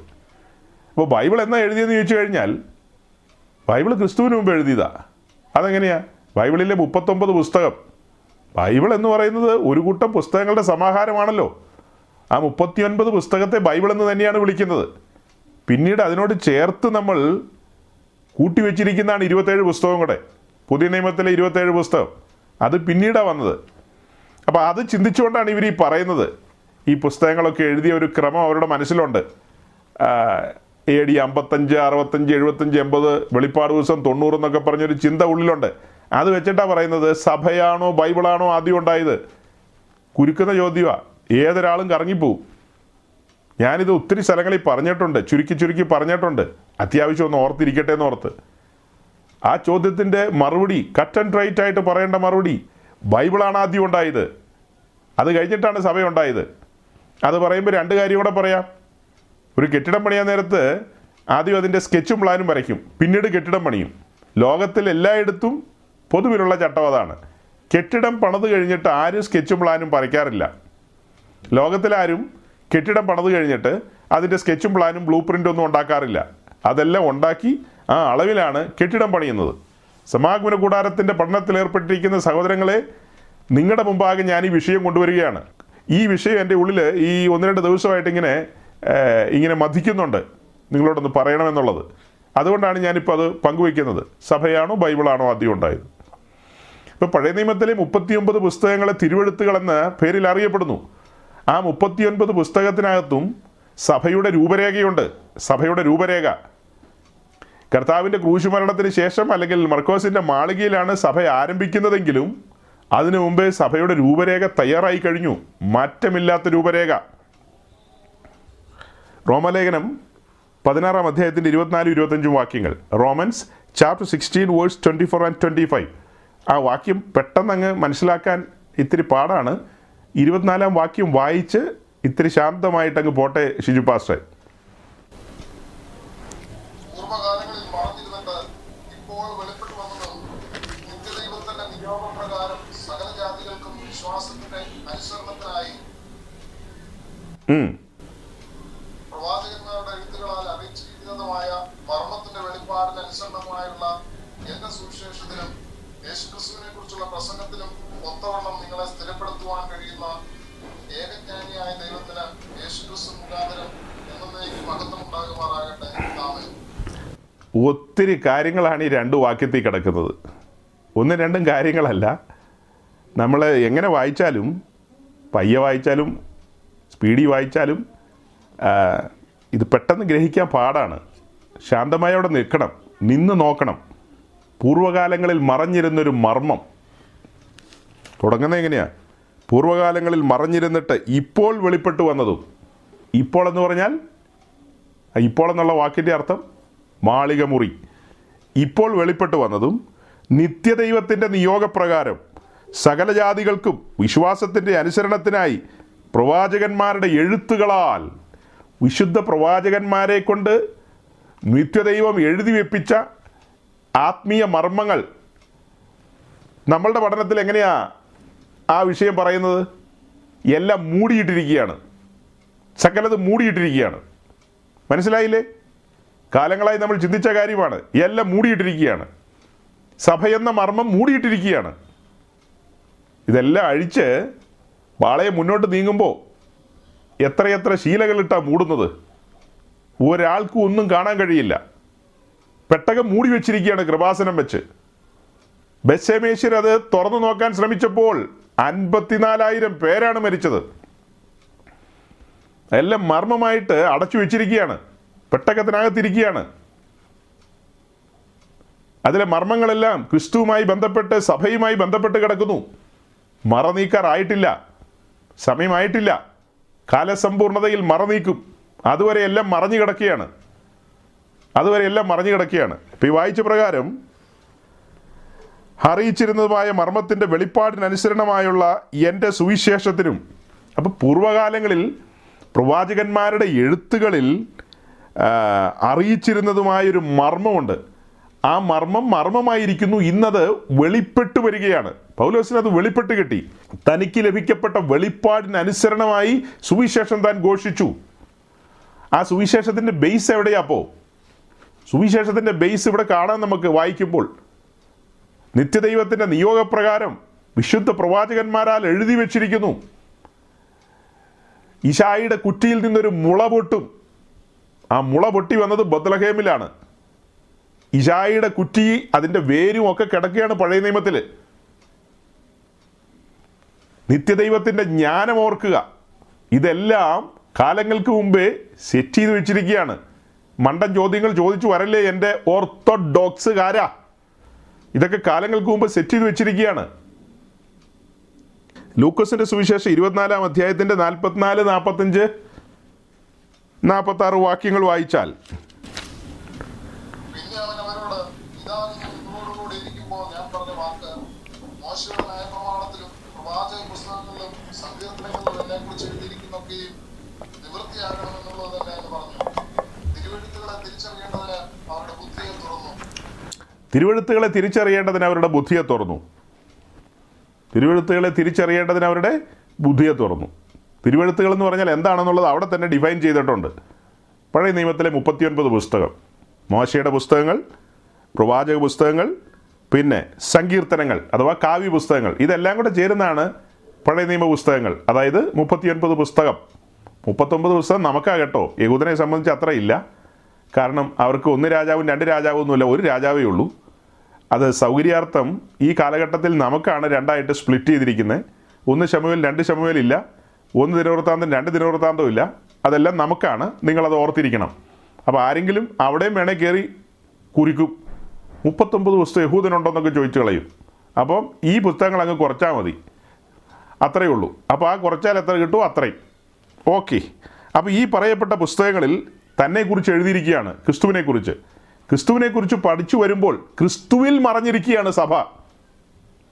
സഹോദരങ്ങൾ മനസ്സിലാക്കുക ക്രിസ്തുവിൽ മറഞ്ഞിരിക്കുകയാണ്. ഇത് ചുമ്മാ ഒരു കത്തോലിക്കനോ ഒരു ഉണക്ക ഓർത്തഡോക്സുകാരനൊന്നും മനസ്സിലാകുന്ന കാര്യമല്ല. നമുക്കിത് നമുക്കിതെങ്ങനെ മനസ്സിലായത്? നമ്മളെ മിടുക്കൊണ്ടാണോ ദൈവകൃപ പ്രാപിച്ചതുകൊണ്ടാ? ആ മഹാകൃപ നമ്മുടെ മേൽ ഉദിച്ചതുകൊണ്ടാ? ആ ദൈവകൃപയുടെ മുമ്പാകെ നമ്മൾ നെടുമ്പാട് വീണതുകൊണ്ടാണ്. സാധുക്കളായ നമ്മൾ ദൈവത്തെ ഭയപ്പെട്ടു. ദൈവസന്നിധാനത്തെങ്കിൽ ഏൽപ്പിച്ചു കൊടുത്തു. കർത്താവെ അടിയനിത സംസാരിക്കണമേ. എന്നെ കൈപിടിച്ച് നടത്തണമേ എന്നുള്ള ആ ഒരു ഹൃദയഭാരത്തോടു കൂടിയുള്ള നമ്മുടെ ഏറ്റുപറച്ചിലുകളാണ് നമ്മെ കൈപിടിച്ച് നടത്തിയത്. ഇങ്ങനെ ഈ ബോധ്യങ്ങളൊക്കെ നൽകിയത്. സീരിയസ് ആയൊരു കാര്യമല്ലേ നമ്മൾ പറയുന്നത്? ഈ പറയപ്പെട്ട പുസ്തകങ്ങളിലൊക്കെ എന്നെക്കുറിച്ച് എഴുതിയിരിക്കുന്നു എന്ന്. ക്രിസ്തുവിനെ വെളിപ്പെട്ട് കിട്ടുമ്പോൾ ഈ മുപ്പത്തിയൊമ്പത് പുസ്തകത്തിലും നിറഞ്ഞു നിൽക്കുന്ന ക്രിസ്തുവാണ്. ക്രിസ്തുവിനെ ആഴത്തിൽ നാം അറിഞ്ഞ് വരുമ്പോൾ അതിൽ മറഞ്ഞിരിക്കുന്ന സഭ വെളിപ്പെട്ട് വരും. സഭ വെളിപ്പെട്ട് വരും. അതിന് ചേർത്ത് ഒരു വാക്യോടെ വായിക്കാം നമുക്ക്. യോഹനാന്റെ സുവിശേഷം. Gospel John chapter five verse thirty nine and forty. യോഹന്നാന്റെ സുവിശേഷം അഞ്ചാം അധ്യായത്തിന്റെ മുപ്പത്തിയൊൻപതും നാൽപ്പതും വാക്യം നിങ്ങൾ തിരുവെഴുത്തുകളെ ശോധന ചെയ്യുമ്പോൾ അവയിൽ നിങ്ങൾക്ക് നിത്യജീവനുണ്ടെന്ന് നിങ്ങൾ നിരൂപിക്കുന്നുവല്ലോ അവ എനിക്ക് സാക്ഷ്യം പറയുന്നു എങ്കിലും ജീവൻ പ്രാപിക്കേണ്ടതിന് എന്റെ അടുക്കൽ വരുവാൻ നിങ്ങൾക്ക് മനസ്സില്ല ഈ വാക്യങ്ങളെല്ലാം റഫറൻസുകളൊക്കെ നിങ്ങൾ നോട്ട് ചെയ്യണം സഹോദരങ്ങളെ. പുതുതായിട്ടൊക്കെ എന്നെ കേൾക്കുന്ന ആരെങ്കിലും ഉണ്ടെങ്കിൽ നിശ്ചയമായി നിങ്ങൾ റഫറൻസുകൾ നോട്ട് ചെയ്യുക. ഇതിനെല്ലാം ആഴങ്ങളുണ്ട്. പിന്നീട് തനിച്ചിരുന്ന് ധ്യാനിക്കുക. മറ്റ് കാര്യങ്ങളുമായിട്ട് അല്ലെങ്കിൽ മറ്റ് വേദഭാഗങ്ങളുമായിട്ട് കൂട്ടിവെച്ച് ചേർത്ത് പഠിക്കുക. ഓക്കെ. ഇവിടെ വായിച്ചത് നിങ്ങൾ തിരുവഴുത്തുകളെ ശോധന ചെയ്യുന്നു. അവയിൽ നിങ്ങൾക്ക് നിത്യജീവൻ ഉണ്ടെന്ന് നിങ്ങൾ നിരൂപിക്കുന്നുവല്ലോ. അവ എനിക്ക് സാക്ഷ്യം പറയുന്നു. അതായത് അവരുടെ നിരൂപണം തിരുവഴുത്തുകളിൽ പഴയ നിയമ പുസ്തകത്തിൽ നിത്യജീവൻ ഉണ്ടെന്നാണ്. ഇല്ലെന്നൊന്നും കർത്താവ് പറയുന്നില്ല. ഉണ്ടെന്ന് തന്നെയാണ് കർത്താവ് സമ്മതിക്കുന്നത് എന്നിട്ട് എന്താ പറയുന്നത്? ഈ തിരുവഴുത്തുകൾ എനിക്ക് സാക്ഷ്യം പറയുന്നു. എങ്കിലും ജീവൻ പ്രാപിപ്പാൻ എന്റെ അടുക്കൽ വരുവാൻ നിങ്ങൾക്ക് മനസ്സില്ല. അപ്പോൾ പഴയ നിയമത്തിൽ നിത്യജീവൻ ഇരിക്കുന്നു എന്നല്ല നമ്മൾ പഠിപ്പിക്കുന്നത്. നമ്മൾ പഠിപ്പിക്കുന്ന യോഹന്നാന്റെ ലേഖനം വെച്ചിട്ടാണ്. യോഹന്നാന്റെ ലേഖനപ്രകാരം നിത്യജീവൻ ഇരിക്കുന്നത് പുത്രനിലാണ്.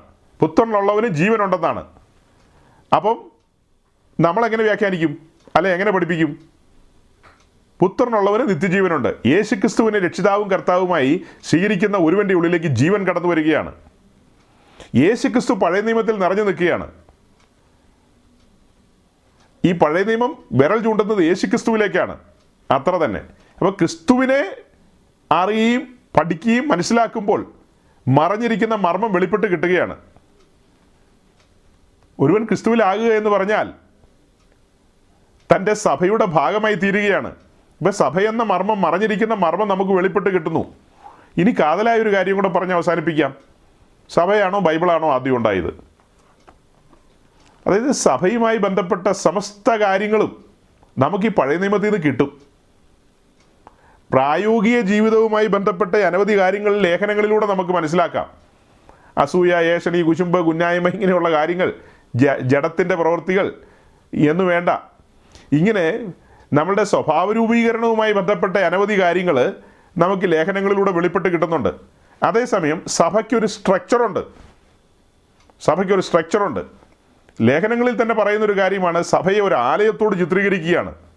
സഭയെ ഒരു ആലയത്തോട് ചിത്രീകരിക്കുന്നു. പല നിലകളിലാണ് അതിലൊന്നാണ് സഭയൊരു ആലയമാണ്. സഭയൊരു നഗരമാണ്. ആ നിലയിൽ ചിന്തിക്കുമ്പോൾ സഭ എന്ന ആലയത്തെക്കുറിച്ച് പൗലോസ് പറഞ്ഞിരിക്കുന്നു പത്രോസ് പറഞ്ഞിരിക്കുന്നു. എന്നിട്ട് ആ ആലയത്തെക്കുറിച്ച് ഒരു വാക്ക് പോലും അവർ പറഞ്ഞിട്ടില്ല. സഭയൊരാലയമാണെന്ന് അവർ പറയുന്നുണ്ട്. സഭ ദൈവത്തിന്റെ നഗരമാണെന്ന് പറയുന്നുണ്ട്. ആ നഗരത്തിന്റെ പണിയെക്കുറിച്ചോ ആ ആലയത്തിന്റെ പണിയെക്കുറിച്ചോ അതിന്റെ എന്താ അതിന്റെ പൊതുവായ സ്ട്രക്ചറിനെ കുറിച്ച് ഒന്നും അവർ പറയുന്നില്ല. പിന്നെ നമ്മൾ എങ്ങനെ അത് മനസ്സിലാക്കും? അത് മനസ്സിലാക്കാൻ വേണ്ടിയാണ് പരിശുദ്ധാത്മാവ് നമ്മെ പഴയ നിയമത്തിലേക്ക് കൊണ്ടുപോകുന്നത്. പഴയ നിയമത്തിൽ രണ്ട് കാര്യം നമ്മുടെ മുമ്പിൽ തുറന്നു കൊണ്ടുവരും. ഒന്ന് സമാഗമന കൂടാരം രണ്ട് യെരുശലേം ദൈവാലയം. ഇത് രണ്ടും കാണുമ്പോൾ ഒരു പുതിയ നിയമ പഠിതാവ് ഇതിലേതിലേക്കാണ് സഭയെന്ന വിഷയം പഠിക്കാനായിട്ട് ശ്രദ്ധ തിരിക്കേണ്ടത്?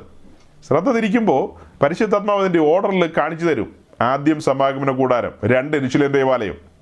ഒന്ന് മൊബൈൽ ടെമ്പിൾ ഒന്ന് പെർമനന്റ് ടെമ്പിൾ. സമാഗമന കൂടാരം ഇപ്പോഴത്തെ ഈ സാഹചര്യത്തിൽ സഭ ഭൂമിയിൽ സഞ്ചരിക്കുന്ന കാര്യത്തെക്കുറിച്ചാണ് നമ്മളോട് സംസാരിക്കുന്നത്. സമാഗമന കൂടാരം നമ്മോട് സംസാരിക്കുന്നത് എന്താണ്? സഭ ഇപ്പോൾ ഈ ഭൂമിയിൽ ഒരു മൊബൈൽ ടെമ്പിൾ എന്ന നിലയിൽ സഞ്ചരിച്ചുകൊണ്ടിരിക്കുന്നു. യെരുശലേം ദേവാലയം നിശബ്ദമായി നമ്മൾ എന്ത് സംസാരിക്കും? വരാൻ പോകുന്ന പുതിയ ഭൂമിയിലെ അടിസ്ഥാനമിട്ട് പണിയുന്ന ദൈവത്തിന്റെ നഗരം പന്ത്രണ്ട് വിധ രത്നങ്ങളാൽ പണിയപ്പെടുന്ന ഒരു നഗരം. അപ്പോൾ ഇതിന്റെ എല്ലാ കാര്യങ്ങളും പുറപ്പാട് പുസ്തകത്തിലേക്കും പഴയ നിയമ പുസ്തകങ്ങളിലേക്കും വന്നാലുണ്ട്. ഇത് വെച്ചിട്ടാണ് പുതിയ നിയമ സഭ പണിയുന്നത്. ഇനി സമാഗമന കൂടാരത്തെക്കുറിച്ച് എബ്രായ ലേഖനം എന്താ പറയുന്നത്? അത് സ്വർഗത്തിലെ കൂടാരത്തിന്റെ നിഴലെന്നാണ് പറയുന്നത്. നിഴലും ദൃഷ്ടാന്തവുമാണ് സ്വർഗീയ കൂടാരത്തിന്റെ ആ കൂടാരത്തിന്റെ അതേ അളവിലാണ് മോശ ഇവിടെ സമാഗമന കൂടാരം പണത് വള്ളി പുള്ളി തെറ്റിച്ചിട്ടില്ലെന്ന് നമുക്ക് കൃത്യമായി ഉറപ്പിക്കാം. കാരണം യഹോവ കൽപ്പിച്ചതുപോലെ തന്നെ മോശ ചെയ്തു. പർവതത്തിലെ മാതൃക പ്രകാരം അത് ചെയ്തു അതേ അളവിൽ. അപ്പോൾ അങ്ങനെ തന്നെ പണിതെന്ന് ഉറപ്പിക്കാം. ഇനി അടുത്ത കാര്യം. ഈ പറയപ്പെട്ട സമാഗമന കൂടാരമാണ് യേശു ക്രിസ്തുവിന് നിഴലായി നിൽക്കുന്നത്. യേശു ക്രിസ്തുവിന് നിഴലായി നിൽക്കുന്ന കൂടാരമാണത്.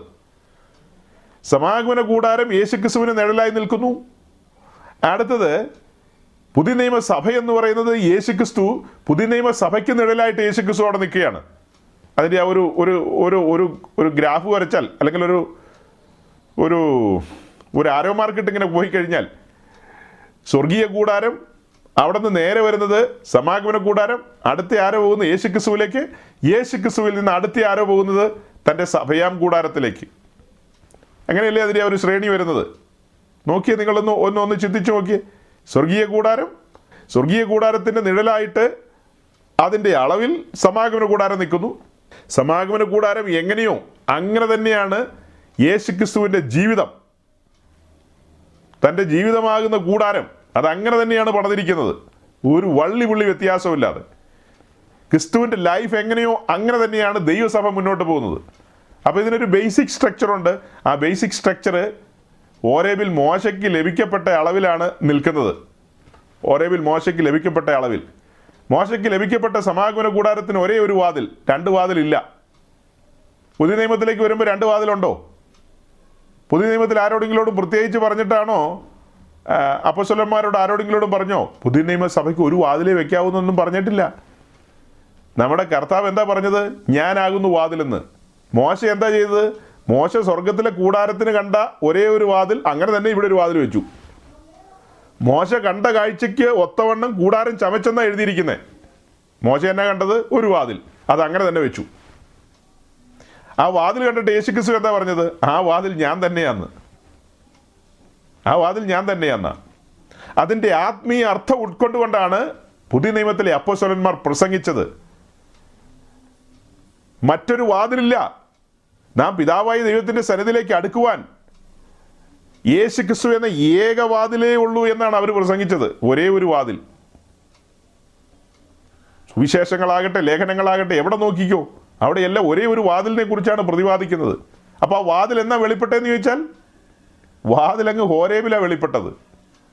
നാൽപ്പത് ദിവസം ജലപാനമില്ലാതെ പർവതത്തിന്റെ മുകളിൽ കുത്തിയിരുന്ന മോശയ്ക്ക് സ്വർഗത്തിലെ ദൈവം തന്റെ കൈകൊണ്ട് എഴുതി കൊടുത്ത അളവ് ആ അളവിൽ പണിത കാര്യങ്ങൾ അതാണ് സമാഗമന കൂടാരം. അത് അങ്ങനെ തന്നെയാണ് ദൈവസഭ. ഒരൊറ്റ വാതിൽ. ദൈവരാജ്യത്തിലേക്ക് ഒരുവന് പ്രവേശിക്കണമെങ്കിൽ ഒരേ ഒരു വാതിൽ. അതാണ് ഇപ്പോൾ റോമാലേഖനത്തിൽ വായിച്ചേ പൂർവകാലങ്ങളിൽ എഴുതി വെച്ച മർമ്മം വെളിപ്പെട്ടു വന്നിരിക്കുകയാണ്. സുവിശേഷം. ആ സുവിശേഷ ഘോഷണത്തിൽ വാതിൽ തുറക്കപ്പെടുകയാണ്. നമ്മൾ പറഞ്ഞുകൊണ്ടിരിക്കുന്ന ആ ഒരു ശൈലി അത് പൊതുവിൽ ആരും പറഞ്ഞ് ഞാൻ കേട്ടിട്ടില്ല. അത് ഗ്രഹിക്കാൻ ബുദ്ധിമുട്ടുള്ളൊരു കാര്യമല്ലെന്നാണ് എന്റെ ചിന്ത. പക്ഷെ പല സഹോദരന്മാരും എന്നോട് പറയുന്നു സഹോദരിമാർക്ക് പലർക്കും ഗ്രഹിക്കാൻ ബുദ്ധിമുട്ടാണ് പറഞ്ഞ സഹോദരന്മാരാരും എന്നോട് കോപിക്കരുത്. ഞാനത് പൊതുവിലാണ് പറയുന്നത്.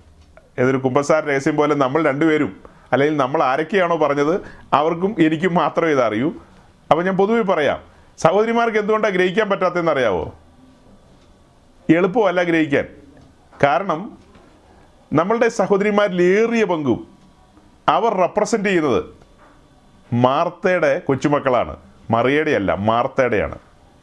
നമ്മുടെ സഹോദരിമാരിൽ ഏറിയ പങ്കും ഭക്തിയൊക്കെ കാണിക്കുന്ന സഹോദരിമാരും അവരും ഒക്കെ ഞാൻ മാർത്തയുടെ കൂട്ടത്തിലാണ് കൂട്ടുന്നത് മാർത്തയുടെ കൂട്ടത്തിൽ നിന്ന് മറ്റേ നമ്മുടെ മറിയുണ്ടല്ലോ മഗ്നലിന്റെ കാര്യത്തിൽ മറിയുടെ കൂട്ടത്തിൽ കൂട്ടാൻ പറ്റിയ സഹോദരിമാര്.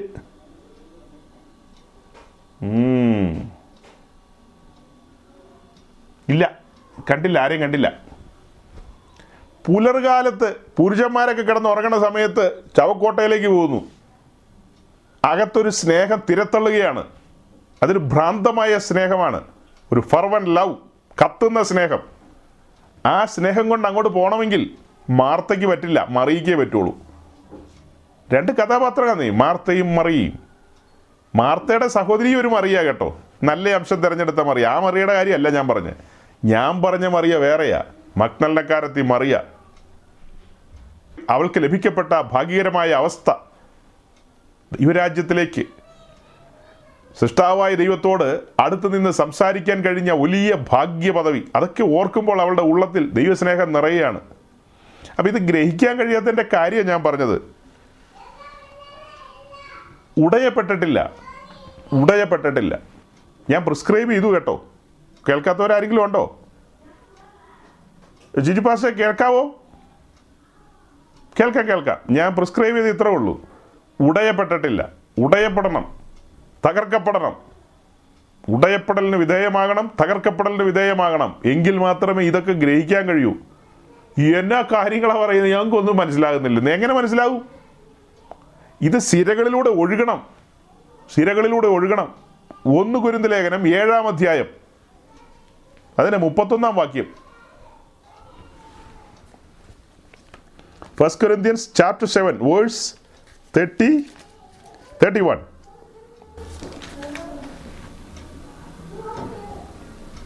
ലോകത്തെ അനുഭവിക്കുന്നവർ അവനെ അനുഭവിക്കാത്തവരെ പോലെയും ആയിരിക്കണം. ഈ ലോകത്തിന്റെ രൂപം ഒഴിഞ്ഞു പോകുന്നുവല്ലോ മുപ്പത്തൊന്നാം വാക്യം മാത്രം പറഞ്ഞിട്ട് കാര്യമില്ല. അതിന്റെ ഇരുപത്തൊൻപത് മുപ്പതും കൂടെ വായിച്ചിട്ട് മുപ്പത്തൊന്ന് വായിച്ചാലാണ് പൂർണമായി ഉത്തരം കിട്ടുള്ളൂ പക്ഷെ ഞാൻ ഇരുപത്തൊമ്പതും മുപ്പതും ഒന്നും വായിപ്പിക്കുന്നില്ല. വായിക്കണ്ട. എന്റെ ആവശ്യമില്ല. അത് നിങ്ങൾ വായിച്ചാൽ മതി. അപ്പോൾ അതിന്റെ പേരിൽ ഇനി കുടുംബകലകം ഒന്നും ഉണ്ടാക്കരുത്. ഇരുപത്തൊമ്പതാം വാക്യം അങ്ങനെ വായിപ്പിച്ചു എന്നും പറഞ്ഞ് കുടുംബകലകം ഉണ്ടാക്കണ്ട. ഈ പറഞ്ഞ വെളിപ്പാടുകൾ ഇതിന്റെ ആഴം മനസ്സിലാക്കണമെങ്കിലാണ് പറഞ്ഞത്. ലോകത്തെ അനുഭവിക്കുന്നവർ അതിനെ അനുഭവിക്കാത്തവരെ പോലെയും ആയിരിക്കണം. ഈ ലോകത്തിന്റെ രൂപം ഒഴിഞ്ഞു പോകുമല്ലോ. ഒരു സത്യക്രിസ്ത്യാനി അത് തറവായി മനസ്സിലാക്കണമെന്നേ.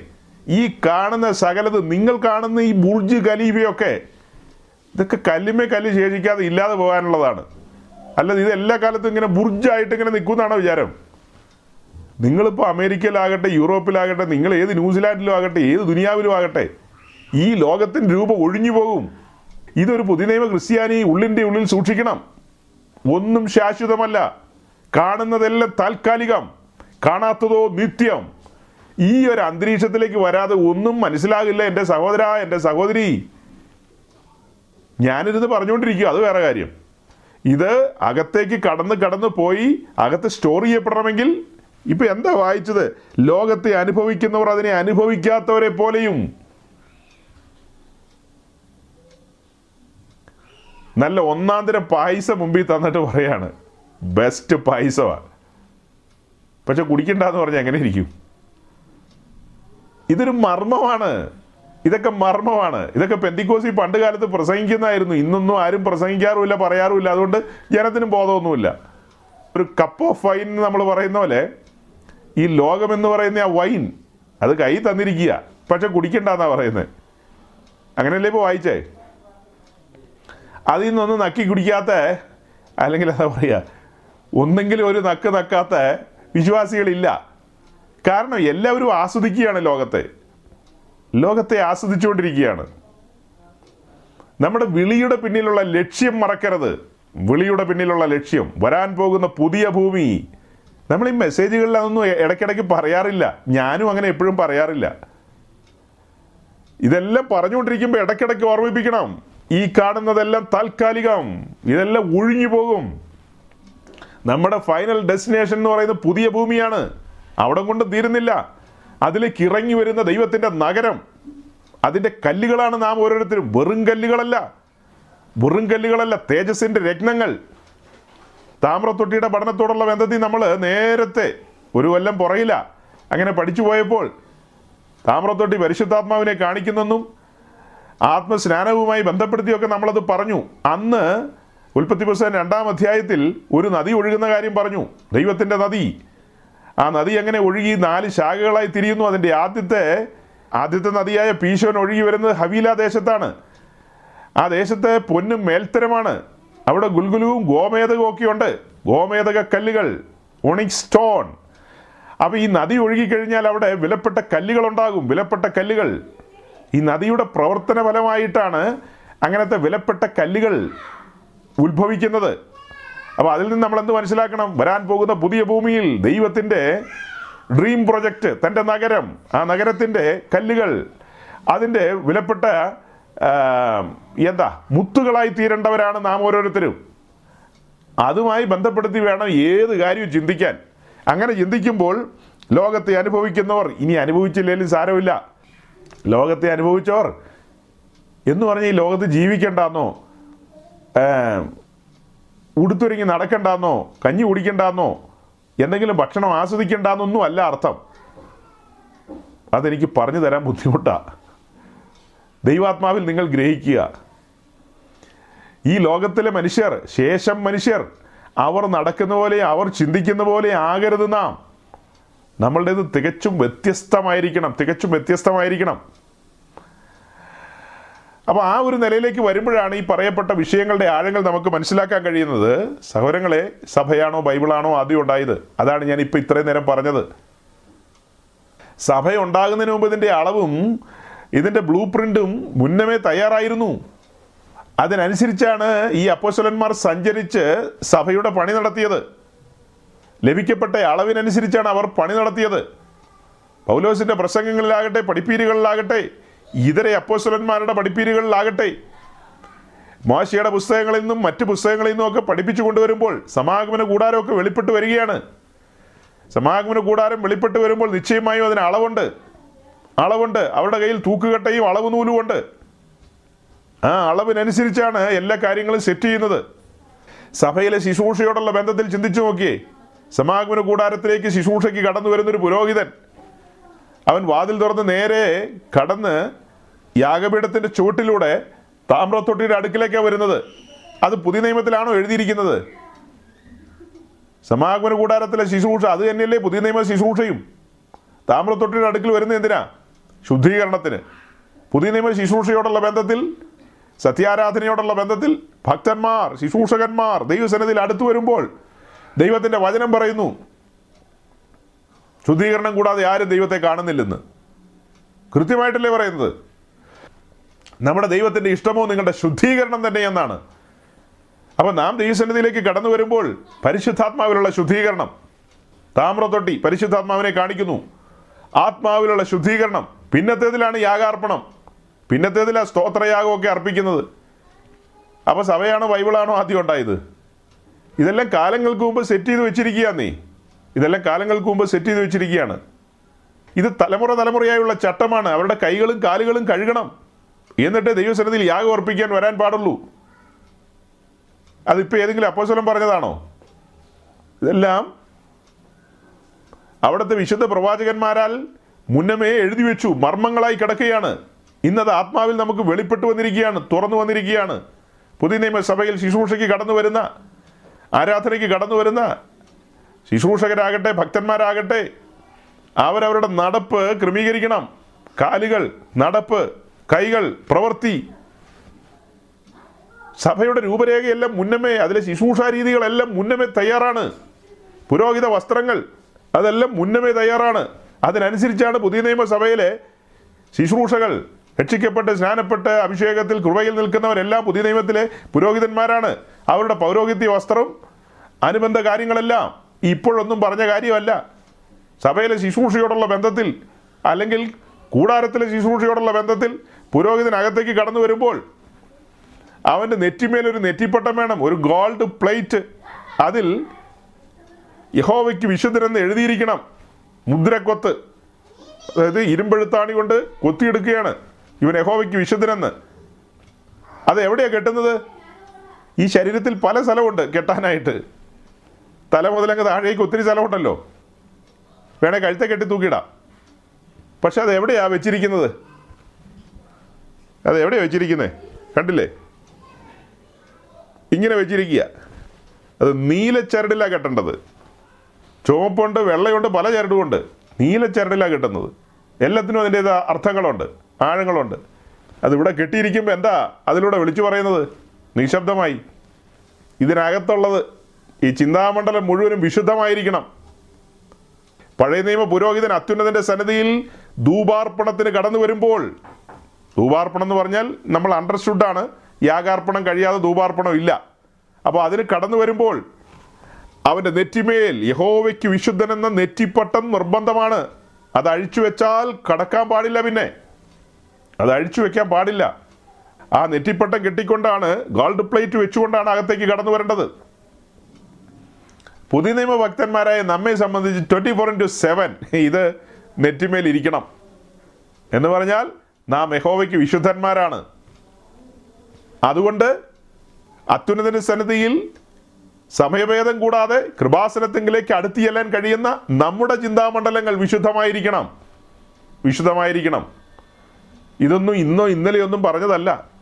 ഇതൊക്കെ കാലങ്ങൾക്ക് മുമ്പ് വലുവനായ ദൈവം തന്റെ വിശുദ്ധ പ്രവാചകന്മാർക്ക് വെളിപ്പെടുത്തി കൊടുത്ത കാര്യങ്ങളാണ്. അതെല്ലാം നാം ഇന്ന് ആത്മാവിൽ എന്താ ഓപ്പൺ ചെയ്തെടുക്കുകയാണ്. ആത്മാവിൽ. ആത്മാവിൽ അതെല്ലാം വെളിപ്പെട്ട് വന്നത് അതിനനുസരിച്ചൊരു ജീവിതക്രമമാണ് നമ്മൾ മുൻപോട്ട് കൊണ്ടുപോകുന്നത്. ദൈവത്തിന്റെ സഭ അതിന്റെ അടിസ്ഥാന തത്വങ്ങൾ ചുറ്റും അറുപത് തൂണുകൾ. ആ അറുപത് തൂണുകൾ അറുപത് ബ്രോൺസ് സോക്കറ്റുകളിലാണ് വെച്ചിരിക്കുന്നത്. അറുപത് ബ്രോൺസ് സോക്കറ്റുകളിൽ. അടിസ്ഥാനമാണത്. അടിസ്ഥാനം. ബ്രോൺസ് സോക്കറ്റുകൾ. അതില്ലാതെ ഒരു തൂണും ഒരു കതിരമരം പോലും മണ്ണിൽ വെക്കാൻ പാടില്ല. അങ്ങനെ തന്നെയല്ലേ പുതിയ നിയമസഭയും പോകുന്നത്? ഇതൊക്കെ കേൾക്കുമ്പോൾ നിങ്ങൾക്ക് മനസ്സിലാവും. പക്ഷെ ഒരു കത്തോലിക്കിന് മനസ്സിലാവുമോ അവൻ അന്തം വിട്ടു ഇങ്ങനെ എന്നതായി പറയുന്നത്? തൂണോ? തൂണിന്റെ ചുവട്ടിൽ സോക്കറ്റോ? അതെ അതെ അതെ. നിശ്ചയമായും. താമ്ര ചൂടുകൾ എന്ന് പറയും. ആ താമ്ര ചൂടുകളില്ലാതെ ഈ കതിരമരം നേരെ മണ്ണിൽ വെക്കാൻ പാടില്ല. അത് പത്രോസിന് വെളിപ്പെട്ട് കിട്ടിയ കാര്യമാണോ? മാളി മുറിക്ക് ശേഷം അതെയോ അത് നിക്കിയ സുന്നകദോസിലാണോ വെളിപ്പെട്ടത്? അതെയോ ട്രെൻഡ് സുന്നകദോസിലാണോ അത് വെളിപ്പെട്ടത്? ഇതൊക്കെ കാലങ്ങൾക്ക് മുമ്പ് വിശുദ്ധ പ്രവാചകന്മാരാൽ എഴുതി വെച്ച കാര്യങ്ങളാണെന്നേ വിശുദ്ധ പ്രവാചകന്മാരാൽ നിത്യദൈവത്തിന്റെ നിയോഗപ്രകാരം എഴുതി വെച്ചു. അതാണ് അത്യുന്നതനായ ദൈവത്തിന്റെ അപ്പസ്തലന്മാർ പറയുകയാണ് നാം ഈ ഭൂമിയിൽ അന്യരും പരദേശികളുമാണ് നാം യാത്രക്കാരാണ്. താമ്രച്ചൂടുകൾ എന്താ കാണിക്കുന്നത്? യാത്ര കാണിക്കുന്നുണ്ട് നാം ഇവിടെ അന്യരും പരദേശികളുമാണ്. സഭയുടെ സ്ട്രക്ചറാണത്. സഭയുടെ സ്ട്രക്ചർ ഏതോ ഓളോ ബ്രിക്സിൽ നിന്ന് കുറച്ച് ഓളോ ബ്രിക്സും മേടിച്ചുകൊണ്ട് വന്ന് പുതുപ്പള്ളിപ്പള്ളിയോ പള്ളിയോ എടപ്പള്ളി പള്ളിയോ കടന്നിട്ട് പറയാണ് ഇതാണ് സഭ എന്ന് പറഞ്ഞു കഴിഞ്ഞാൽ ഓർഡറാന്ന് പറയണം. അല്ലാതെ എന്തു പറയാനാ? സഭയുടെ രൂപരേഖയായി പറഞ്ഞു കൊണ്ടുവരുന്നത് ദൈവം തന്റെ മഹാകൃപയാൽ ഈ സമാഗമന കൂടാര പഠനത്തിലേക്ക് വന്നുകൊണ്ടല്ലേ ഞാനും നിങ്ങളും ഇതൊക്കെ അറിഞ്ഞത്? അല്ലെ ഞാനും അറിയുന്നില്ല നിങ്ങളും അറിയുന്നില്ല. നിങ്ങൾ അറിയുമായിരിക്കും വേറെ വല്ല വഴിയിലൂടെ. ഇത് പഠിച്ചുകൊണ്ടാണ് എനിക്ക് ഇത്രയും ബോധം വന്നത് ഈ കാര്യം ഇങ്ങനെയാണെന്ന്. അല്ല ഞാൻ അറിയില്ല ഇനി ഇതിന്റെ ഓരോ കാര്യങ്ങളും ചിന്തിച്ച് അകത്തേക്ക് കയറി കഴിഞ്ഞാൽ നാൽപ്പത്തിയെട്ട് പലക പലക എവിടെയാണ് നിൽക്കുന്നത്? സിൽവർ സോക്കറ്റിൽ എന്ന് പറഞ്ഞാൽ എന്താ അർത്ഥം? നാം വീണ്ടെടുപ്പിൽ നിൽക്കുന്നു. എന്ന് പറഞ്ഞാൽ ഒന്ന് വരുന്ന ലേഖനം മൂന്നിന്റെ പത്താണ് ഉത്തരം. ക്രിസ്തു എന്ന അടിസ്ഥാനത്തിൽ. വേറൊരു അടിസ്ഥാനമില്ല ക്രിസ്തു എന്ന അടിസ്ഥാനം മറിയൊന്നും ഒരു അടിസ്ഥാനമല്ല. വെറും മറിയല്ല വിശുദ്ധ മറിയ.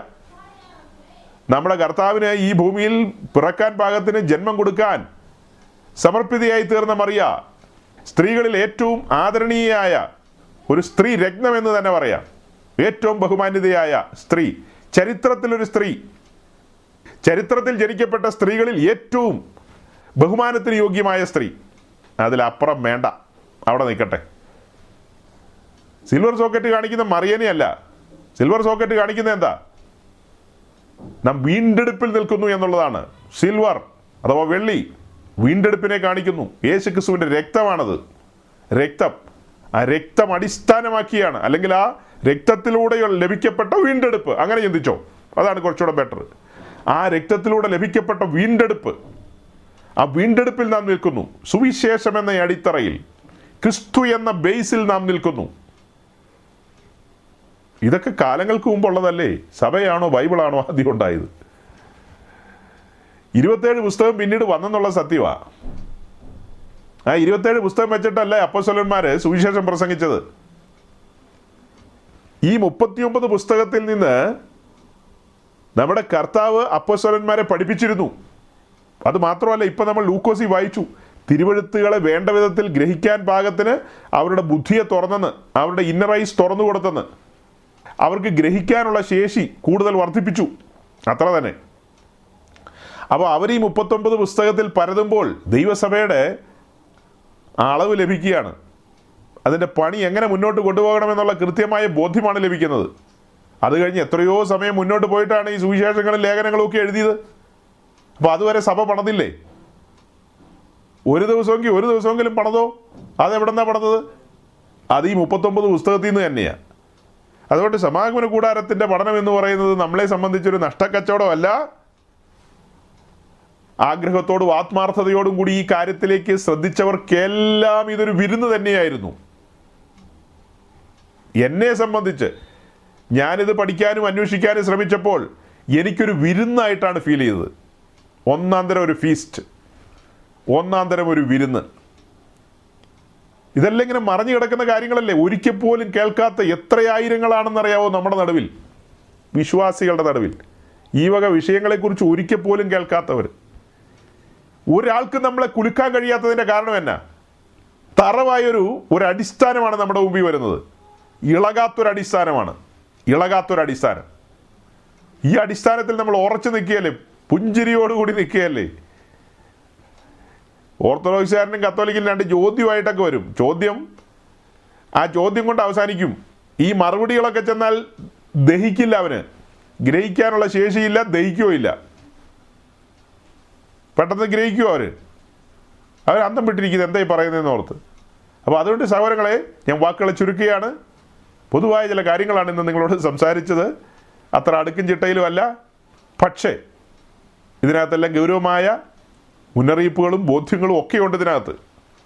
ഈ ദിവസങ്ങളിൽ ഞാൻ സംസാരിച്ചതും കണ്ടതും ബന്ധപ്പെട്ടതുമായ ആളുകളെയൊക്കെ നിങ്ങളുടെ മുമ്പിൽ കൊണ്ടുവന്നു.